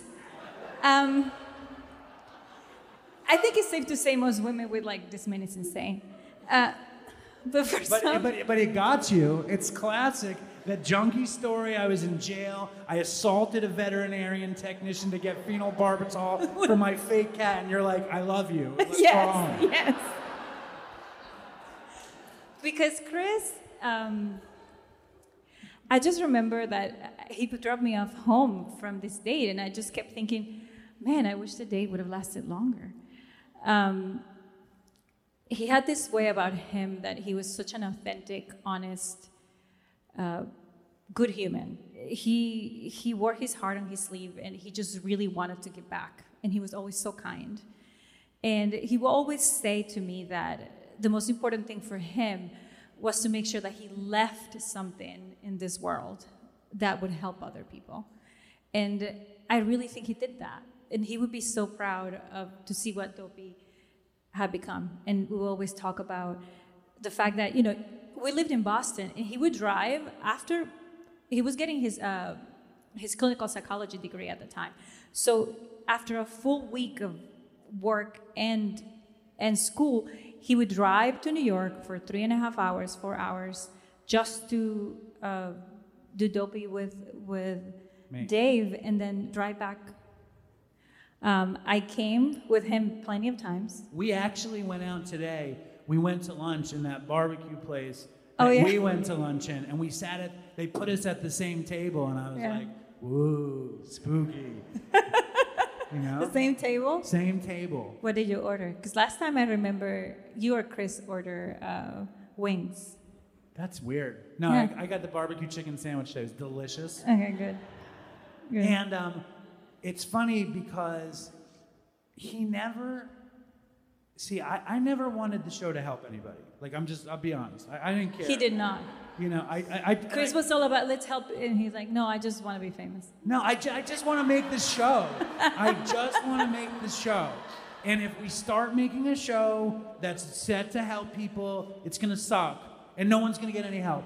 And then Chris came up with the rope a dope, Yes. which is you you rope them in with the debauchery, and they kind of get the recovery through osmosis. Correct. And um, I think he was trying to impress you because he always told me he didn't get. He went. Chris wanted Chris's big plan. He secretly wanted to be famous too. Up secretly, you think? Come on, Chris. Fucking Chris also wanted to turn Dopey into a sober coaching business and a halfway house business. Yeah. And I was like, let's just make the show. Come on. Meanwhile, I'm about to start my sober coaching business and cash in. Ka-ching. um, but uh, I know that uh, he would love this. And I know that he would love that you came pregnant with another man's child. And He I would- know what. He would spend out. By the way, he would spend hours every day going through all the comments that you guys would leave. Oh yeah. Oh yeah. Oh yeah. He would. He loved it. And he loved when people talked shit about me in the comments. He did. He, He- really did. He really did. I- mean, I have one memory of Chris. He loved talking shit about you with me too. What did he say? What did he say? Oh, I don't know. Like you annoyed him sometimes. Wow, that's what everybody says. it's fucked up. Meanwhile, I'm keeping the ship sailing straight. Fucking Chris. Jesus, where? What are you doing to me, Chris? If you're coming out from the grave that I annoyed him. Like it's okay. It's okay. Um, he annoyed me too, but I loved him. Oh yeah, of course. Um, the story that I wanted to say real quick, I remember it so. I remember these things so well because they were so important to me. We were at my dad's opulent lake house in upstate New York, and uh, and me and Linda were at the beach, and I, and I was trying to record Dopey, and, and we were driving back and forth, and uh, Chris was like, he was like, I know we're gonna do it full time. He's like, I know we're gonna have a studio and someone's gonna get us coffee, and I want that to be what we do. And he wanted the show to be Dave and Dr. Chris. And I was Oh, like, yeah. get the fuck out of here. He wanted to be Dr. Drew. Oh yeah, yeah, yeah, yeah, yeah. He did. Um, so I'm a doctor, Dr. Uh, Annie, yes. I'm a, Humble bragging Annie here. I'm a surgeon, and he would always say, Well, you know, we're going to be Dr. and Dr. O'Connor, right? Dr. and Dr. O'Connor. I'm like, Except you're getting a PhD. It's not the same thing. So you're not really a doctor. Excellent. Well, I appreciate you coming up. And uh, let's hear it for Annie because it's so beautiful that she's here.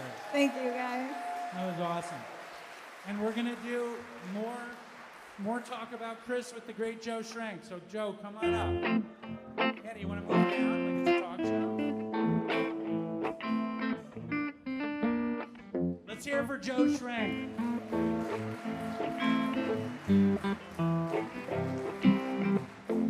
Now, Joe Schrank. Okay, the plan, right? The plan, well, I'm going to just say this. The plan was to have Joe Schrank up here, right? And not tell him that Amy Dresner was off stage and surprise you guys with Amy, but she refused to come. So, fuck it, you know? but Well- wouldn't that have been cool? It would have been a real Yeah. Maury Povich kind of she moment. gonna bring that cat too? No, no, no cat. Okay. But but Joe, I met Joe through Chris, and, and and for those of you who have heard Joe on Rehab Confidential, let's hear it for Rehab Confidential. Um, me and Chris were, were pumping the show along, and and uh, he was like, "Yo, I think my boss should come on the show because he's funny and he's angry." And I was like, "Okay." So so Chris brought Joe to Katz's, and then and then uh, we went to my apartment and we recorded the show. And you told the story about vomiting curly fries, and a lot of anger too. Well, yeah, the curly fry. You, do you want me to like give an overview of Yeah, the story? Yeah. Okay. All right. Well, it was been my old days at USC. Fight on any Trojans. Um, and uh, you know, I had a tendency to end up at beer parties and bring girls to my room, and then right at one of those pivotal moments when a fraternity boy would bring a girl to his room, I completely lost 15 beers all over her. Just splat. Look at Annie; she can't. She's dismayed. Yeah, no, she. right, and well, but the. Was this person naked? What's that? Was this person naked? Yeah, yeah, yeah, of course. Yeah, no, that's, yeah, that's how that goes. Um, but the, the thing of it was is that I had also been sent to Church's Fried Chicken to cop cocaine for my fraternity brothers who were afraid of the ghetto, Mm. which I was not. So I got sent on these errands, and I had a bunch of curly fries while I was waiting for the guy. And then, so with the 15 beers was a half a pound of curly fries. And she kept, and I remember this girl, she kept hitting me saying, You fucking pig, you don't even chew. Those things are so curly. Horrible. So what was what was the first time you met Chris? the first time I met Chris is he pitched me a story for The Fix. He emailed me and said that he wanted to write for The Fix, which I had, you know, tons of emails from lots of people who wanted to write for The Fix. And I was like, all right, send me 500 words on whatever. And then usually people never followed through, and that was the end of it. Chris followed through. Uh, Chris could actually write, which was always very interesting to me. He had a pretty good point of view, he had a voice. Um, he was very smart, Chris. Sure. Chris was a very smart guy. So that's kind of how I got to know Chris. And then I figured he could be the uh, sober living manager for the sober living that I ran in Brooklyn with Dr. Bienefeld, who's right back there. Shout out Dr. Greenfeld. Shout, shout out to Dr. B. Yeah. And I have to say, Chris, like, he had a lot of stories, but for some reason, the managing the sober living story was my favorite. I don't know why. Do you remember it at all? You know, um, I'm a sober guy, but I'm also a clinical social worker by training. And so, you know, when Maia Szalavitz talks about meeting the client where the client is, I never liked the cat and mouse game of you're using, you're in my sober living, fuck you, pee. And it just didn't. You know, I always thought, um, you know, guys would tell me they relapse, and I'd be like, all right, well, you used once instead of every day. That's pretty good. Why don't we keep going? And so I never really. Um, went on any fact finding missions with what Chris was doing as the sober living manager. Although after a while, it became very clear that he was not managing the sober living. So I don't know. What do you know? What I remember. What do you know that I don't? My memory is not great, but what I remember, because I've been to a few sober livings, and what I remember is that Chris, I think he took ecstasy off some of the clients, ate the ecstasy, locked himself in the room, and ate a bunch of acid, and he would only pee in his room because he was scared the clients would see him tripping. And I don't know why it was like so funny to me because he was uh-huh. it's just such a weird relapse to relapse on ecstasy while you're running a sober living. It just seemed like like the greatest story because like you're supposed to be having fun on ecstasy, but you're running the sober living alone. And I just I don't know. It's my favorite it's my favorite story. And, and Chris, obviously, I'm sure I could I could call on each of you and you'd be like have a different fucking favorite Chris story. But that's my favorite Chris story. Can I tell you one of my favorite Chris stories? Please. It is kind of sentimental. You know, I have an adopted kid from Kenya, and when he first came here, Chris rode the subway with him to school every day for a week, and went to school when he got out, and uh, was there. You know, I mean, look, this was a kid from Kenya, and so everything was like overwhelming and, and chris was you know i never really even asked him to do it. He just decided like that's what he was going to do. So he picked him up from school every day until he got used to the subway and so that's kind of one of my really i guess i always thought like that is more the essence of chris. I mean i know he struggled and i know the crazy stories and whatever dropping acid with the sober living kids and whatever I think he did it alone. I don't think he if he did it with the sober living kids it would have made more oh, sense. Oh no, but that's bullshit. They always do it together. That's such. I think that the That's a essence domino effect when somebody relapses. That is the essence of Chris, though. It's the same essence of Chris that would drive to do dopey and, and refuse to miss a, a dopey. And, and, like, you know, I loved his stories, but what I loved about him more than anything was how he loved to laugh at himself. And it was just like, and, that he invited people in uh, to laugh at him, and he felt the love when they laughed at him. And, uh, and he was a great glutton for punishment with me on the show, which made the show function. But the other thing is that, um, you know, I get very emotional when I think about it because, like, we wouldn't be here, you wouldn't be here, and um, it's it's everybody dies, right? Everybody dies eventually, and some of us die quicker than others. Correct. And uh, and I know that's logical, and I know that like three or four times a year I just do a show about Chris because it's profound to me. But I think this is even more profound, you know, for us to be together, for you guys to be here, for all of us to have been with him, for him to have touched us the way he did. And it's funny though, because Chris would do things like that for your son or, or drive here, and I would give him shit that he only did it to make that person like him, which is one of my favorite things to make fun of him for. Like Chris, the people pleaser. But, but in reality, Yeah. it's kind of the nature of service to, to do something for someone else so that you can feel good, but it's still the act of kindness. It's all rolled into one. Yeah, for sure. Um, For sure. Can I? Can I? I just. I love that your dad's. He looks like the um, the dad at Family Group who's trying. Uh, who's who's tired of paying for rehab. Yeah. Listen, I'm gonna, I'm gonna say this about my dad. Like, let's hear it from my dad.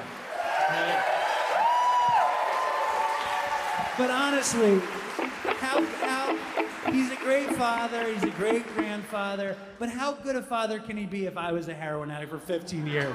Come on. I'm fucking strung out for 15 years and he's father of the year? Give me a break. Um, thanks, Dad. Uh, and let's see, hold on. I, I think my friends, I just want to give a quick shout out to Noel and Jose.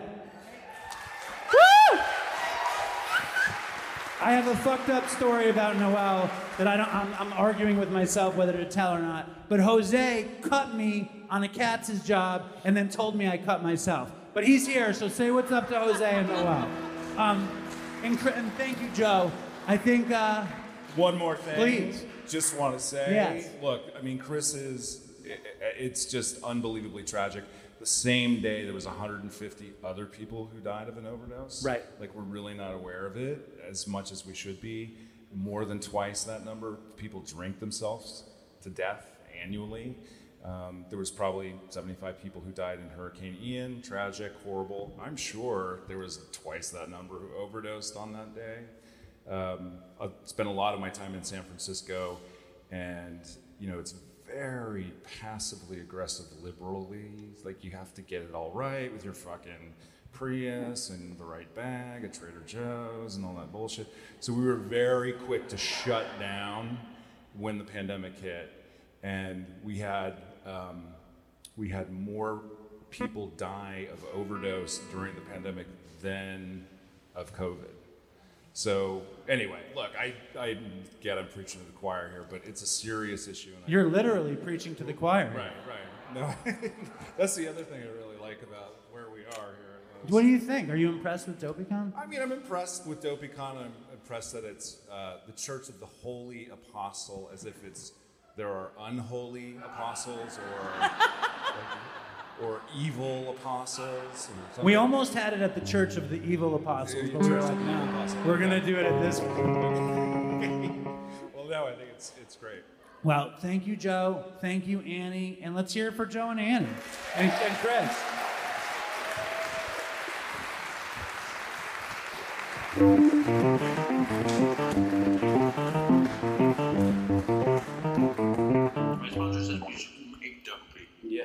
you should listen. Oh shit! This is Chris. No, Watch you this. You just say. So why don't you tell your mushrooms Jesus story? I was in high school and I bought a shitload of mushrooms, and we were supposed to take it on the weekend with my uh, my girlfriend and some other guys and stuff. And um, I remember, like, I left them with my girlfriend because I knew I would take them. I couldn't have anything on me because I would take it. It didn't matter what it was. I would just do it in my room at night by myself in the bathroom. Well, on like Thursday, I was hanging out with her, and I basically staged a fight so I could grab the mushrooms and be like, I'm taking these. And then I went home and took all the mushrooms. Um, I was laying there in bed, and um, when I used to be when I would take a lot of hallucinogenics, I would develop this kind of God complex. Um, I still knew I was Chris O'Connor, but like I thought that I was really like the second coming of Jesus.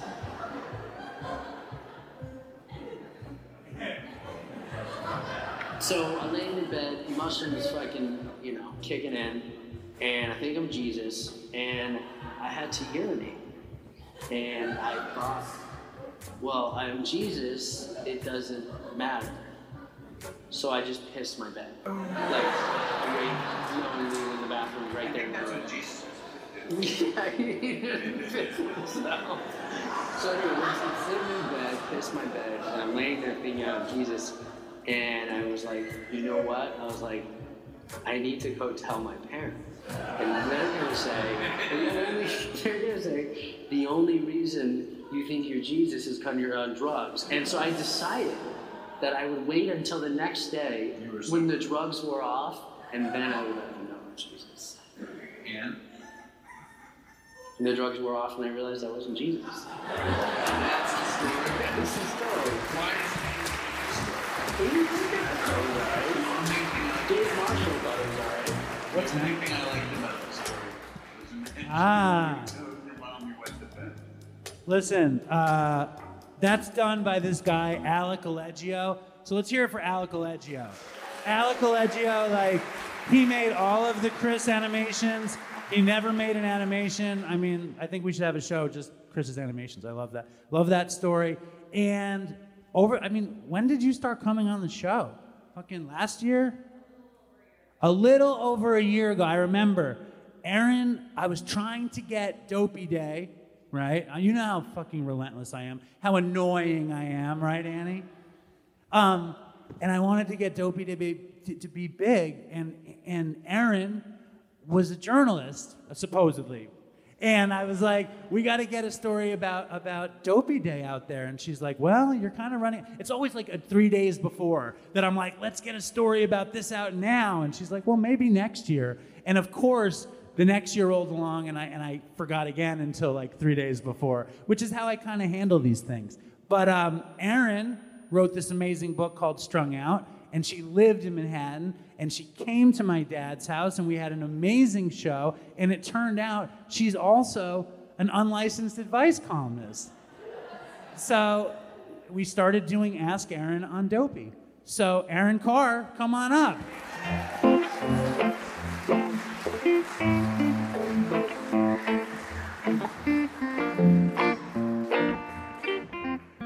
Is this on? So, welcome, welcome to DopeyCon. Ask Thank Erin you. My microphone's a little dented. Here, you can. All right. Okay, so I, you know, I was all excited, feeling good about everything, and then as I was sitting here, I was listening to Smiling Joe and then Yeah. Annie and Joe Schrank. Very and, inspiring. And, and I was like, oh, now things are turning like, you Sad. know, not sad, but then I was like, is is Dave doing this to set me up so I cry?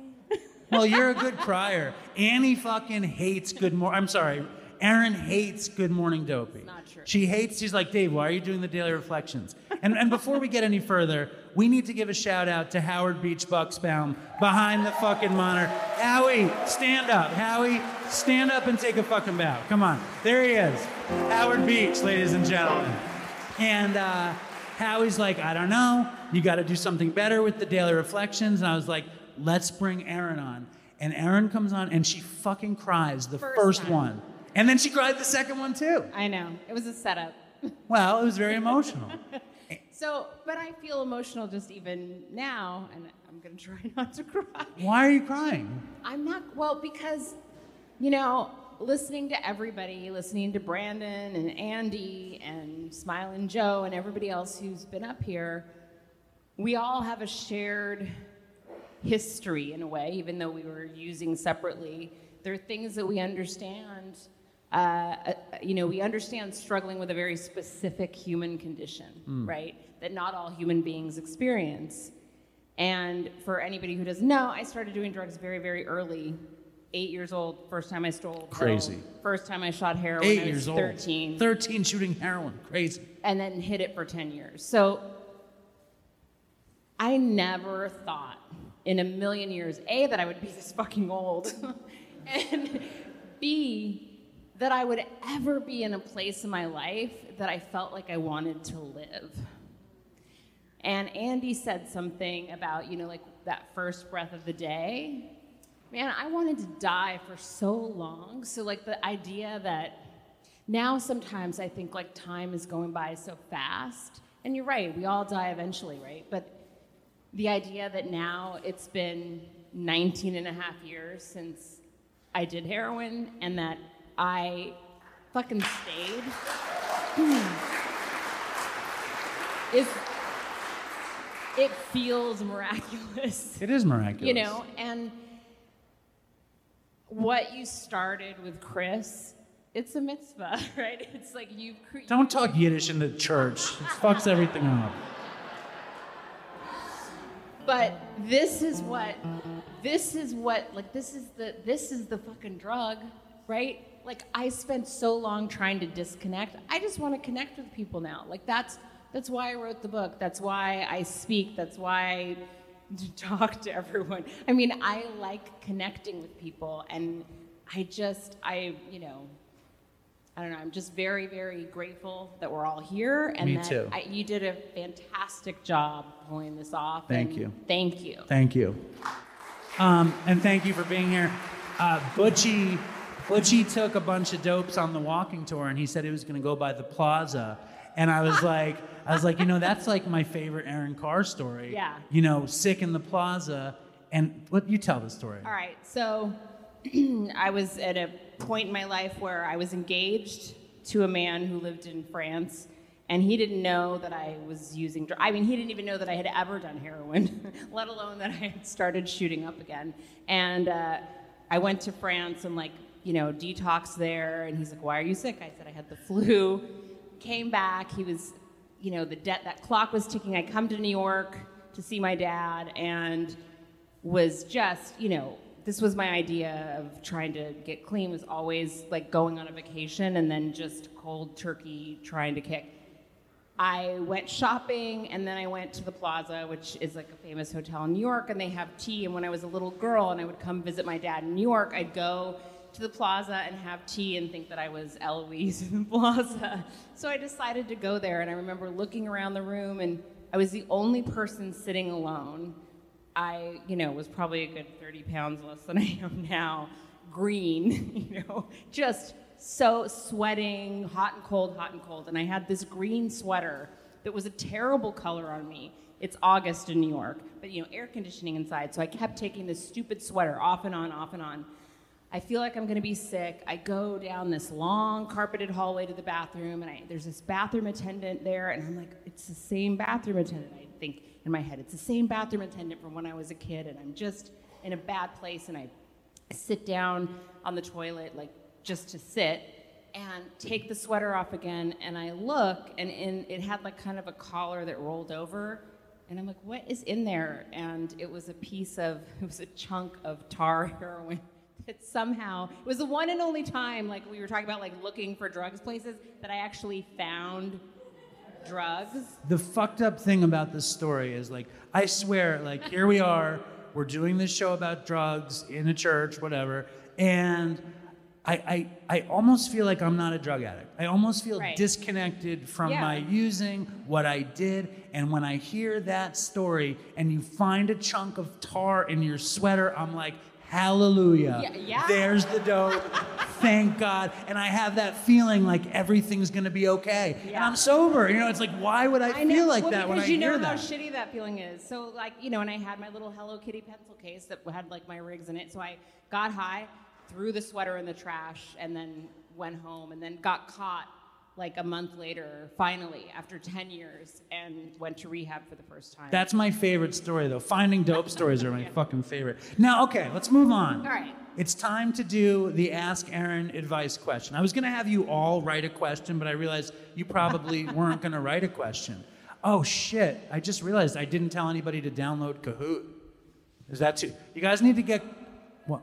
They don't need it? You can just go to the site. All right, forget that. Erin Khar is an unlicensed advice columnist, and she finds people send her questions. Yes. So let's hear the question. Right. Ask Erin Khar. All right. So the subject line says sober wife. Sober wife. I don't really know how to discuss this, but here it goes. I was sober for almost a year before I met my now wife. We moved in together and I started drinking again. For the first five years of our relationship, three and a half of which we were married, we drank together. She's a completely different person when she drinks. Awful, honestly. But she's now been sober since May of 2021, which has been awesome. Overall, our marriage is much better. However, I still drink, even around her, and my drinking has not gotten any better. Granted, I'm not an angry drinker or anything, but I guess I've been hoping her sobriety would lead her to question my drinking. I know it's not on her, and her sobriety is her journey. She needs to focus on her own well being, and she has. But I'm coming to, the, to a close of my five year Navy career, and the early years were rough on us with the distance, which likely increased her drinking. I guess I'm just wondering why now, in her year plus of sobriety, she hasn't addressed my problem. Thank you for your time. Whoa. So what do you say? Ask Erin Khar. Maybe she has a really strong Al Anon program. I mean, I, I think, you know, no one is going to fix this you. See. Linda fixed everything for me. Where's Linda? she fixed everything for me.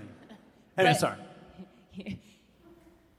So to me, this is really him looking for somebody else to do the work, right? Obviously, this guy knows that the the what's the expression? The jig is up. Like it's time to address this. So when you have that feeling and you know that what what what's what you're doing isn't working anymore, you just got to try something else. And and I say this, it's funny because we were talking about you know like people have mentioned like relapsing and like the depths we go to and everything. And I relapsed like hundreds of times in a five year period. I mean before that too, but when I was earnestly trying to stay sober, I just couldn't. I, I kept relapsing and kept relapsing and and I think that that it's really profound. I think it was Maia who said like if you have 10 years and you relapse, you don't lose those 10 years. I mean the scary thing is is that like yeah, now especially with fentanyl you could die. But if you're alive, you you still have that chance to change things. Live to fight another day. Yeah. I always thought of it like um, Smokey the Bear. You know, only you can prevent forest fires. Only you can do something. And if it's somebody else, they're not going to do it. Right. But but you can do it. And um, I love the advice column on the show. I do too. All right. Well, let's hear it for Erin. Let's hear it for Erin and thank you. And I think it's time to play the stash word game, the, the dopey fucking game show. So, Katie Bates, let's hear it for Katie Bates. Fucking Katie Bates tirelessly every month puts together the dopey game. Katie, come on up. Just come on up and do it. Come on. And uh, Ka- every month we do, every month we do dopey Patreon Zoom. Can you hear me? Yeah. And every month, I, I don't do it unless Katie can do it. Right, Katie? I've, be- I've become reliant on Katie, and every month we do the, the game show. So who's ready to play the stash word game? Everyone, Katie, tell them what to do. Okay, um, so I don't know why you're talking about downloading an app. We never downloaded. I don't know what I'm talking So about. So if you go online on your phone, so everybody take out your phone if you want to play, go online and you're gonna need to uh, go to a site. It's kahoot.it and it's spelled K A H O O T. Kahoot.it. Do it quickly. Jojo, why aren't you taking the phone out? What are you doing? He's on. thinking it. Evan, why don't you stop texting and play the fucking game? What's wrong with you, man? What's wrong with you? And when you're there, it'll ask for a pin, which will show up on the screen in just a minute. Um, here's the deal with the game for those of you who have not played. A lot of these questions you're going to know the answer to. So a lot of people are going to get it correct. The goal is not just to get it correct, but to get it correct quickly because you get points for scoring first. All right. A lot of you won't know any of this, but we play the game show. I figured to have 150 people playing the game. Katie, I don't know how to play the game. What am I doing here? But Dave, you do it every month. But I don't see it on this thing. I don't. I've never had this. What am I doing? I have your computer. Louis just gave me the computer in front of you. Let's hear it for Linda's brother, stage manager extraordinaire, Louis Butelli, right here. All right, what are we doing? Okay. Run the game, Katie. I don't want to run the game. This is my poor planning. Are you ready? You guys ready to play? All right. So enter the pin 264 9690. Usually I play and it's about me and I win. But sometimes Austin wins and sometimes Stephanie Yes, wins. sometimes Austin wins. This is the most people. And Selby, yeah, yeah. Selby doesn't win very often. Look at that. I'm loving that. That's impressive. That's fucking awesome. So what do we do? You wait until everybody logs in. Is anybody not in that wants to be in? All right, go ahead and start. All right, Dopey 2022 Kahoot. Here we go. Who's ready to play? Here we go. In 2008, Brandon Novak, Novak got $280 for stripping naked and licking the asshole of which Howard Stern regular? Triangle, King of All Blacks, Circle, Crackhead Bob, Diamond, Richard Christie, or Square, Artie Lange? What do I do? So this is counting down. That's the timer. Yeah. Once it goes, it'll go on to the next. Okay. Yes, it was obviously Richard Christie. Top, you push next. All right.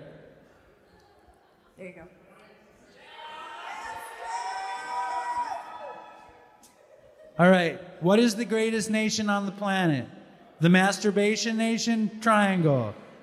The dopey nation? Diamond. The United Nations? Circle. And the Kenny Chesney nation? Square. Kenny Chesney gets the square. Yes, dopey nation. That's terrific. Give yourself a round of applause. All right. Which drug is not a plant based derivative? Triangle, MDMA, circle, heroin, diamond, cocaine, square, marijuana. I should talk slower.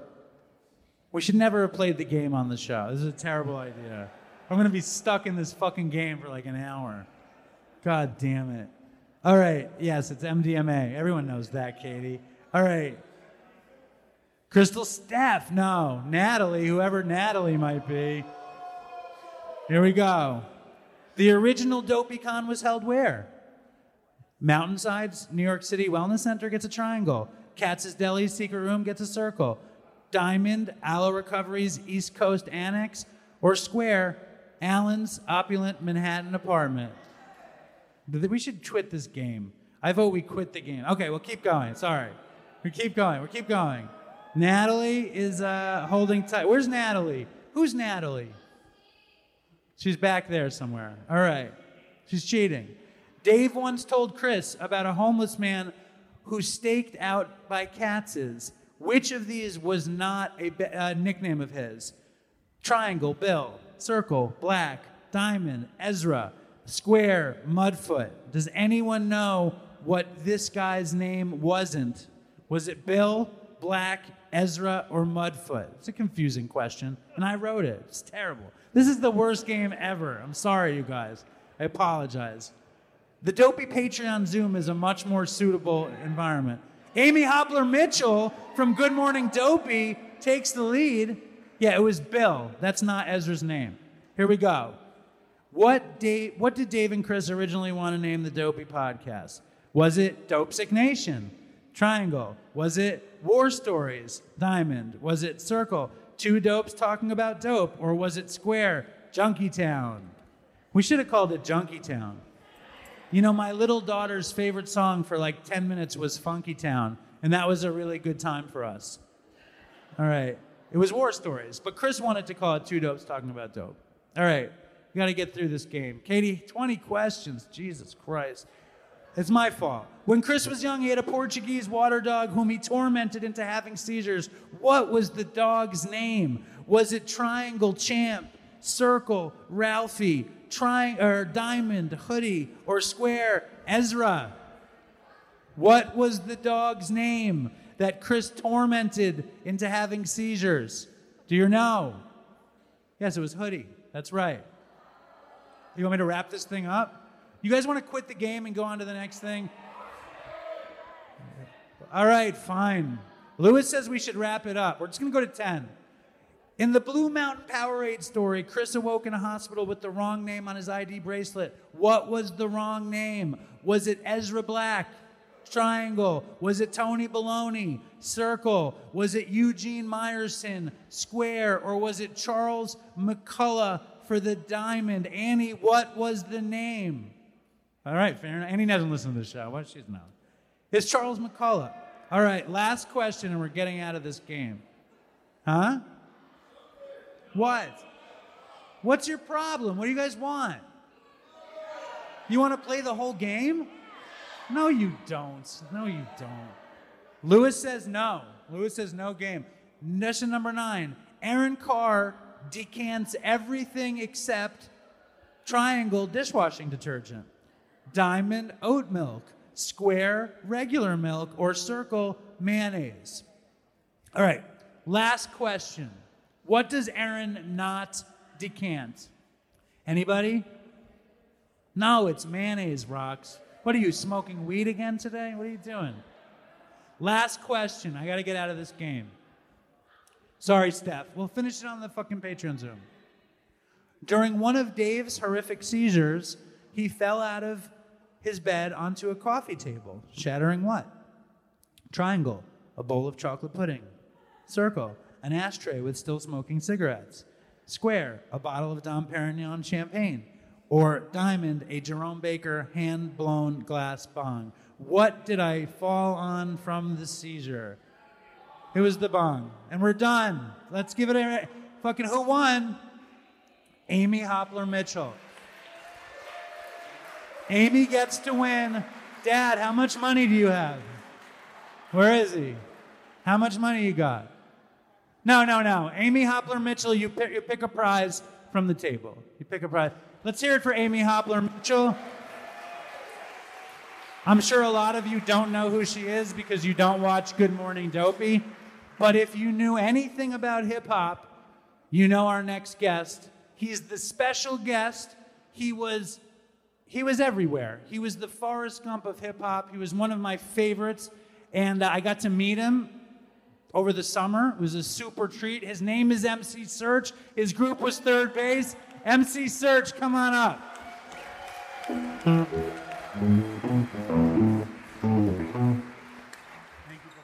Yes, sir.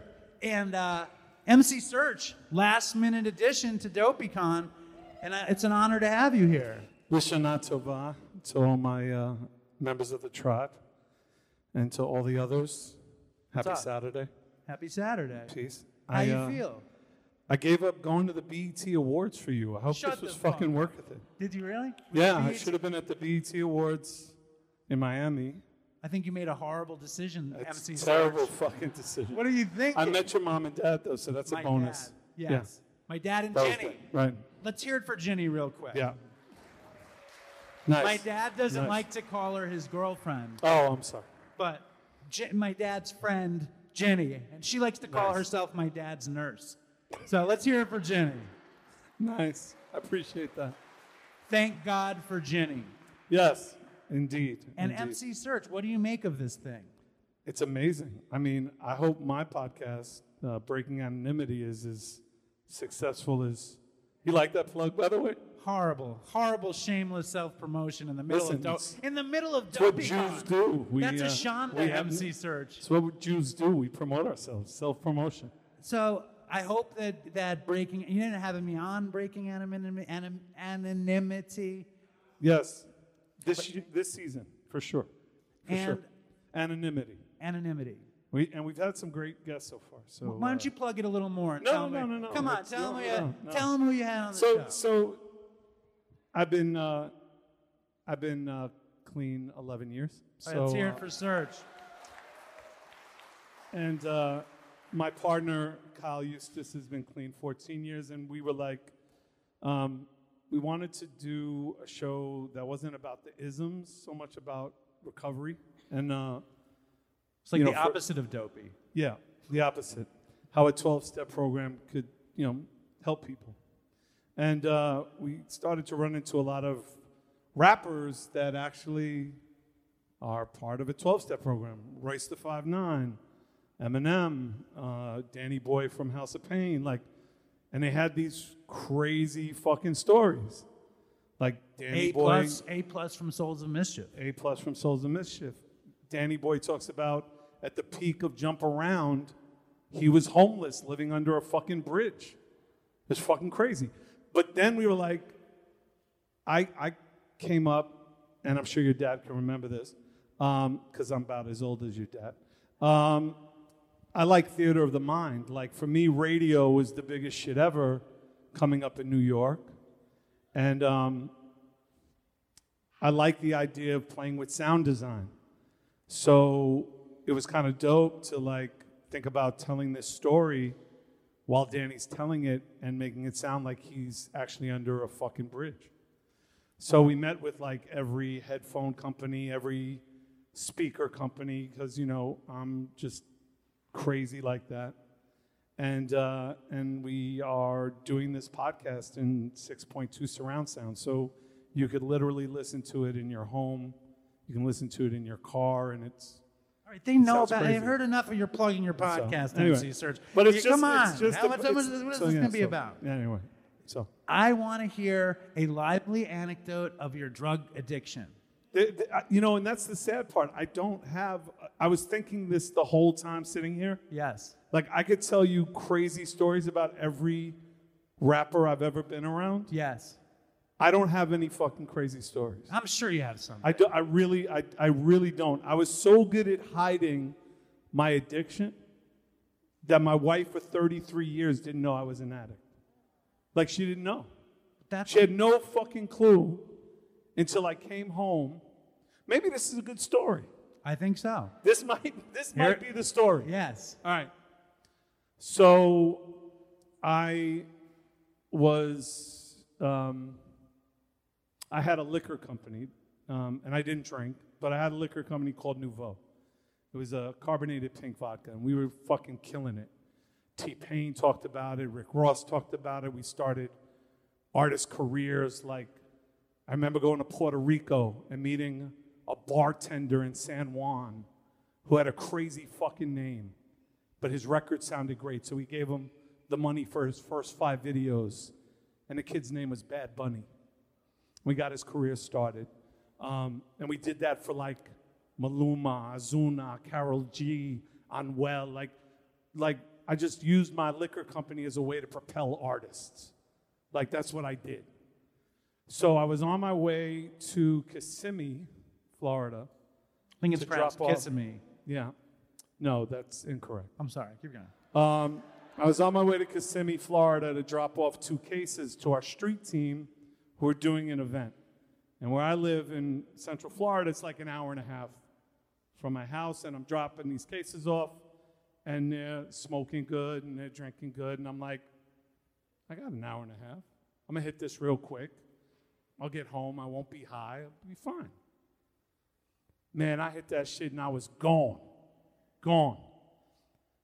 And then that's when I got the courage. I was like, you know what? Fuck it. I'm going to tell my wife I smoke weed. And that's it. So uh, I get to the house, bloodshot eyes, um, go to walk the dog with my wife. And uh, she looks at me and she goes, Are you high? And I look down at her because my wife is this five foot one Puerto Rican black chick from Queens. And I looked down at her and I said, Yo, I'm high as a motherfucker and fly as a motherfucker. And if you don't like it, there's the door. Uh oh. And she looked at me, smacked me in the face. Hard. Glasses flew in the whole shit. Walked to the next house to walk the dog, and I could hear her crying. And as high as I was, I was like, fuck it. What is she gonna do? I make all the bread. This house is mine. The cars is mine. What's she gonna do? Not smart, MC Serch. She walks. she walks in the house, and she says, uh, "Here's here's the thing." Now, when a black woman tells you, "Here's the thing," I don't know white people. I just a lot of white people But when a MC black Search. woman says, "Here's the thing," you understand. Here's the thing. So my wife said, "Here's the thing." You're gonna go to a meeting tomorrow, or I'm gonna take the kids in the house and you're out of here. And my wife never lied to me, never cheated, never, never smoked, never drank, nothing. And she always kept her word. So I was scared out of my mind. So, and I believed her. So I went to a meeting. this is the story.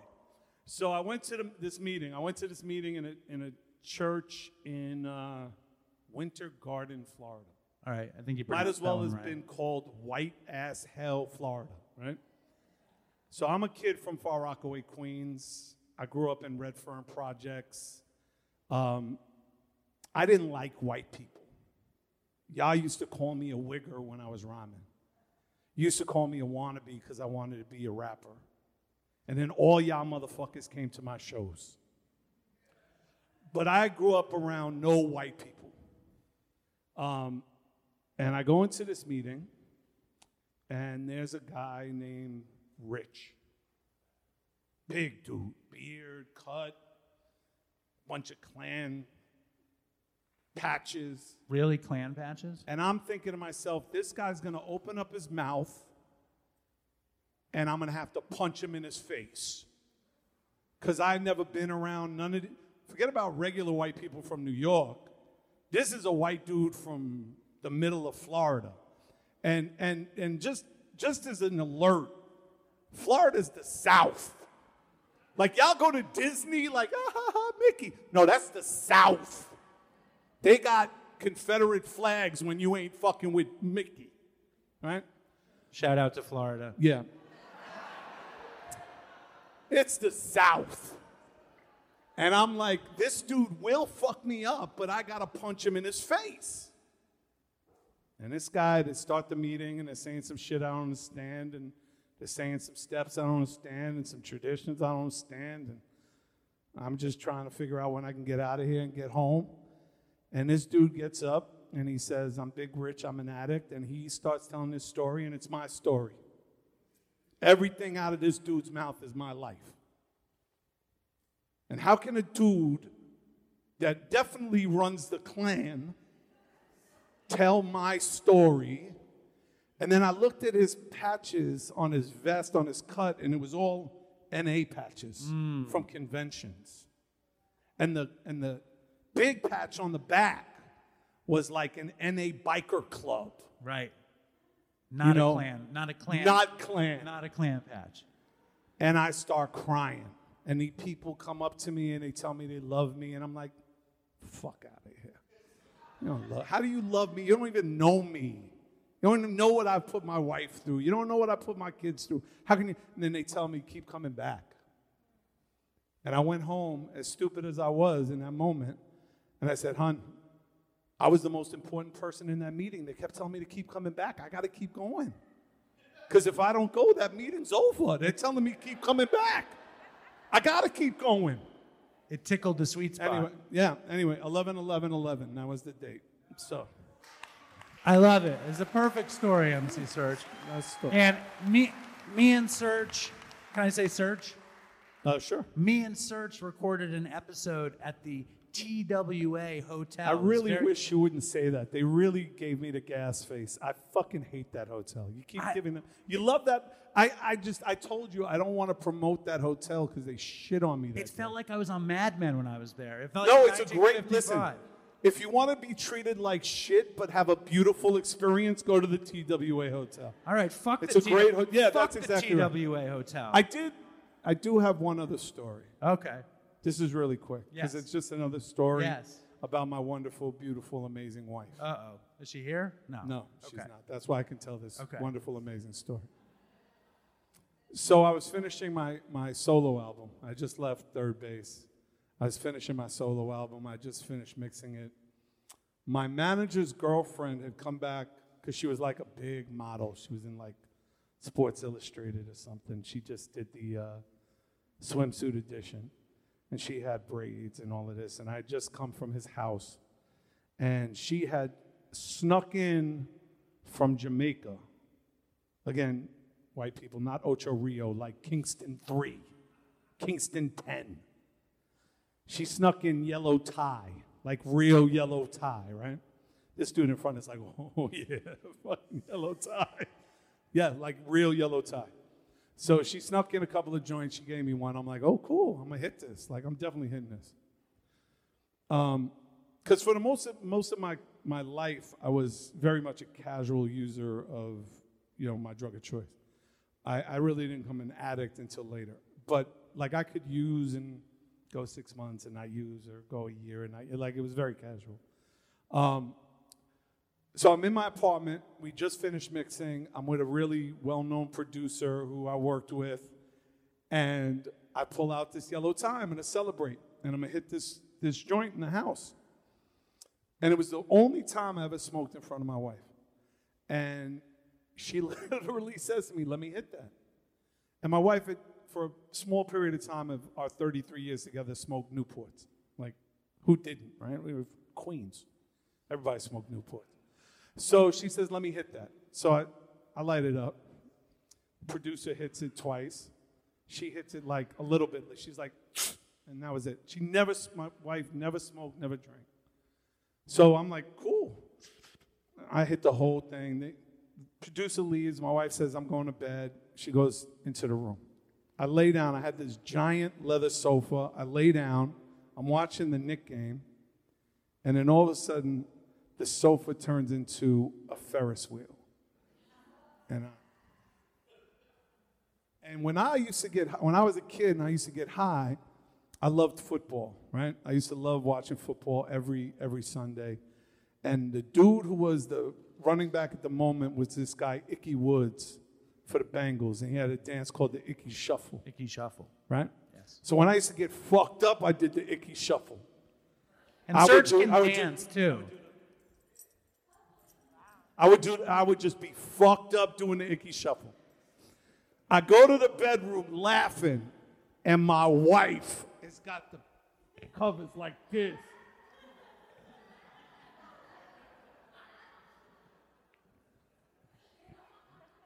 Oh my God! And I'm laughing like, you high as hell. And the phone rings, right? I pick up the phone. Hello? It's the producer that was just at the house. Come get me. Wait, where? What? Come get me. I'm stuck at the bridge. I am not crossing this bridge. Come get me. I what? Yo, come. I'm word is bond Serch. Come get me. Yo, where are you? I'm in the middle lane of the fucking bridge. I'm not moving. Come get me. Yo, hun, I gotta go get homeboy. Don't leave me! Don't Hun, I gotta go. Yo, homeboy stuck in the middle of the bridge. Okay. Stay on the phone with me. Now, we had cell phones back in the day in 1994 that were like $600 a minute. Y'all remember those phones, right? They were $600 a minute. Like, at one point, you would have to, like, mortgage your house to pay the month rent, right? So now I gotta be on the phone, and this dude is 40 minutes from where I'm living. Uh-huh. And I'm on, the, and I gotta stay on the phone with my wife, and she's, "Are you there? Tell me you're there. I'm there. I'm here. Why are y'all so fucked up? Y'all fucking my shit up. You just want to do the ickey I just shuffle wanted and to be beats? high and do the ickey shuffle and be on the carousel. I get to the bridge. This dude is on. He's on the Triborough Bridge. I hand to my parents. May they rest in peace. I come up the tribe. He's in the middle lane, stopped, and he's waving his hand like this out the window. And I don't know who he's waving at because I'm not even there yet. So I finally get behind him and I'm like, yo, he said, what are you doing? I said, what do you mean you came to get? You told me, he said, why aren't you in front of me? I said, yo, dude, relax. You're good. So I have to go in front of, and the whole time he's on the horn. And I have to take him all, and he lived in Yonkers.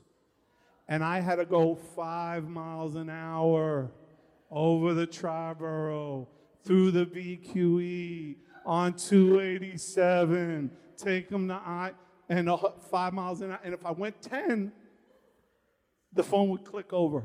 What are you doing? You're going too fast. And if I click back, my wife would be like, Where did you go? Where did you go? That was the last time my wife ever smoked weed. MC Serch, ladies and gentlemen. Fucking kill it on Dopey. Thank you. I can't believe I remember that story. Thank you. I appreciate you. And uh, we did a killer long we did a long episode in Queens, and that should be coming out any day now. And I, It was fun. That was fun. of course it was fun. And you'll do my podcast. yeah, breaking anonymity, MC Serch. I wasn't gonna say it, but You're thank gonna you say for it promoting again. it. Thank you for coming, though, Serch. I appreciate it. And yo, Lynn. Now we finally have my beautiful partner. She wrote a beautiful thing about Dopey. You guys want to hear Linda's thing about Dopey, don't you? Let's hear it for Linda. Come on, Lynn. Come on. Do you have a microphone? Yes. Are you ready? She didn't want to do the game show, which was smart now that I look at it. She wanted to read this thing. You hug me like everybody else? Read your thing. Well, it goes back to the Oconee Diner about seven years ago now. It's the diner that we take we now take our kids to every holiday since the cook pulls all-nighters before each one to deck the place out in life-size snow globes, animated skeletons, and inflatable turkeys. Ironically, Dave and I were there on one of the off weeks where it was just a plain old diner. But our time spent in those mirrored vinyl seats was nothing but ordinary. It was the day I learned about the infamous Dopey podcast, who Chris was, and why he thought it was okay to talk about all aspects of his life, including Nora and myself, into a microphone every week. As you might expect, I had a lot of, I first had a lot of questions and then a lot of anger. Or maybe it was the other way around. Like, why would anyone give a crap about your mess of a life? Why would you ever put yourself out there like that? Or our train wreck relationship? Or the stupid shit you did high? Where does the humor come in? I did not get it. For me, it was a deep breach of privacy and something I found devastating. It was a total expose of Dave's darkest hours, told laughing by a loud fish tank, alongside a friend who had been there and then some.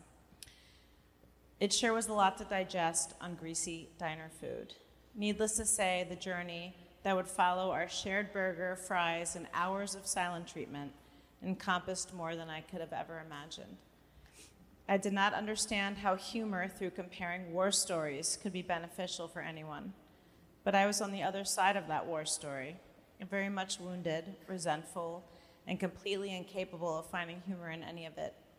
I was also not an addict. I had never overdosed and almost died multiple times. I had never been arrested, completely lost my sense of who I was in all of my closest relationships. I had never lived each day for a decade to get out of my fucking head and be as numb as possible. I had never hit a rock bottom so hard that it shattered my core. I had never been through anything remotely close to Dave's journey, but Chris had. And their journey, I'm sorry, and their shared collaboration of storytelling, terrible jokes, and ways to stay sober seemed to be drawing a strength down from some sick gods who knew that they should keep on going and continue being as raw and vulnerable as they needed to be to get this ridiculous life across to anyone listening. And people began listening, a lot of people, and they were relating and laughing and wanting more. It took me a while to get it. It took seeing the emails, hearing people thanking Chris and Dave for being the only people who they could stomach listening to about why they should get clean. It took me time to work through my own resentments and see the larger picture. These two guys were helping others just by sharing a friendship and working together in their own funny way to stay alive. Who could ever argue with that? All right, Lynn. Sit. All right, we're almost done. It's almost time to eat. But first, where's my dad? Yeah, you said. Let's hear it for Linda. And like, my life would suck if Linda wasn't in it. So thank you. And thank you for letting us make Dopey. And thank you for everything. And you, come on. We're going to do a couple reviews before it's over. And then it's going to be over. We're going to eat and whatever. Sit, please sit, please. Hello. Hello. All right, so my dad obviously. Hello, hello. My dad obviously um, famously read, reads reviews on the show. And yes, everybody loves my dad more than, you know, he's. Let's hear it one more time from my dad. He's put up with a lot. He went to Brooklyn to get the t-shirts. He, my dad, my dad would go anywhere for anybody. But still, how could I be on heroin for 15 years if you're such an amazing father? I don't know. All right. All right. You want to read some reviews, Dad? Of course. Yes. Do you have the reviews? No. Oh, fucking hell. All right. Is it working? Yeah. You hear me, right? Jim keeps Hello? calling me over and over again. Where's Jim? Why do you keep calling me? Your phone keeps calling me over and over again. Or maybe it's not you. Maybe it's another Jim. Do I know any other Jims? Uh-oh, something's, something's going on. Oh, God. Dad, this is a big treat. It is? I think it's a big treat. Uh-oh. Um, you guys know the review that I make my dad read every week? Oh, no. No. Uh, it turns out that New York City Sarah is here. So where is she? New York City Sarah, come on up. Dad, she's here, so I think you need to read the review. Here. This is a trick. Let, wait, hold on, hold on, Sarah. Hold on. Dad, read the review, please. I, I don't believe a word he's saying. What do you mean? She's not here. No. That's New York City Sarah right there. Read the review, please. I told you I would. Just, just, just, just read the review, please. Sarah's here. Sarah, she came all the way from, from Rockaway Beach to be here. I told you I Dad, read I- it. Come on, come I on. told you I would never read it again. Just read the review, please. Ah. Please read the review. She's here. She's not here. That's New York City Sarah right there. But I'm going to read it anyway, just to make them happy. By a privileged, by a privileged white man for a privileged white man by New York City Sarah, who is not here. One star. Thanks, Sarah. Yeah, one, one star. Uh, this- I- do I have to do this? Yes, she's here. I sometimes enjoy this podcast, but I'm often struck by the fact that it's mainly wealthy white men who are mis- misogynistic at best. I can't recall ever hearing a story told by a racial minority, and I remember listening to just two by women. Uh oh. The men sharing have wealthy parents. Yup. Dad, look at that suit you're wearing.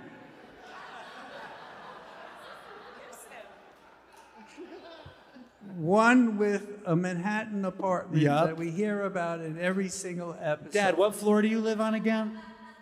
21st. How many floors are in the building? 21. I rest my case. Keep going. That's, Come on. Does it get to the lake house in there? no. Okay.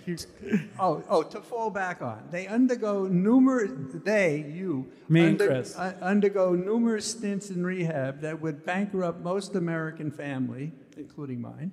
The problem is there's no self awareness, maturity, or acknowledgement of the privilege that they are able to employ.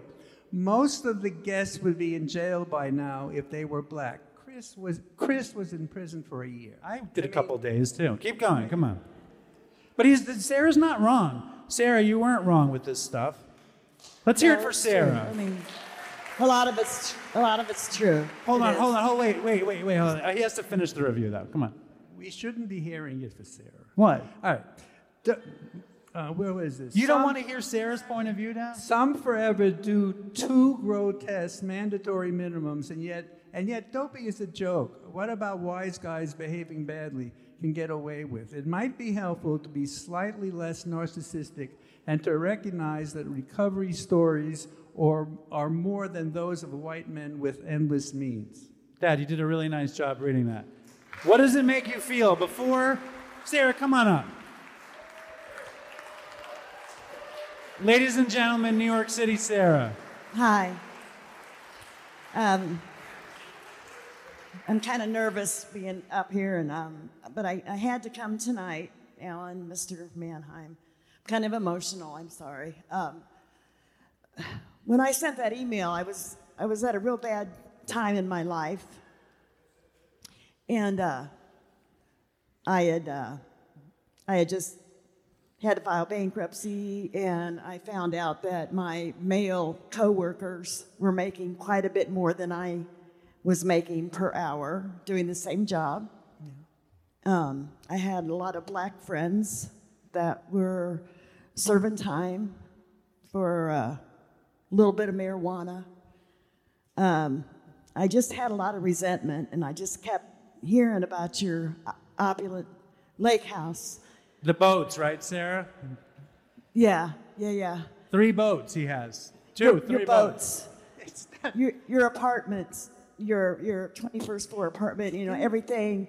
And I just, you know, really without even thinking, it's just one of those things. I just, I just, I just spewed it out, and I, I sent the email, and I and I got to tell you though, ever since then, I, I really wanted to come tonight to tell you that uh, I felt so much remorse for Oh, sending oh, that to you. nice to. The more that I get to know you and listen to you on the show, um, you're such um, big part of the Dopey Nation and um, all, all that you do and the Dopey Foundation and your um, good sense of, of humor and ability to. oh, Sarah, to I think you're going too far now. to Come take on. jokes. No. Come on.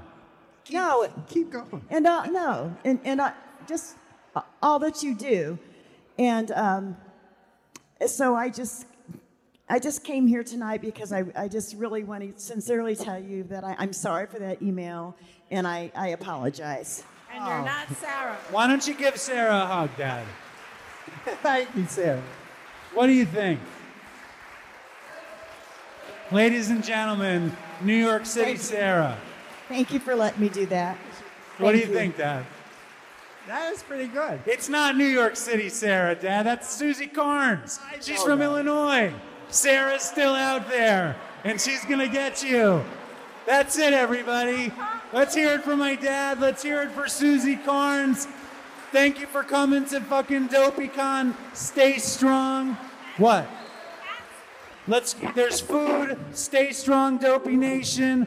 Fucking toodles for Chris. Thank you for coming.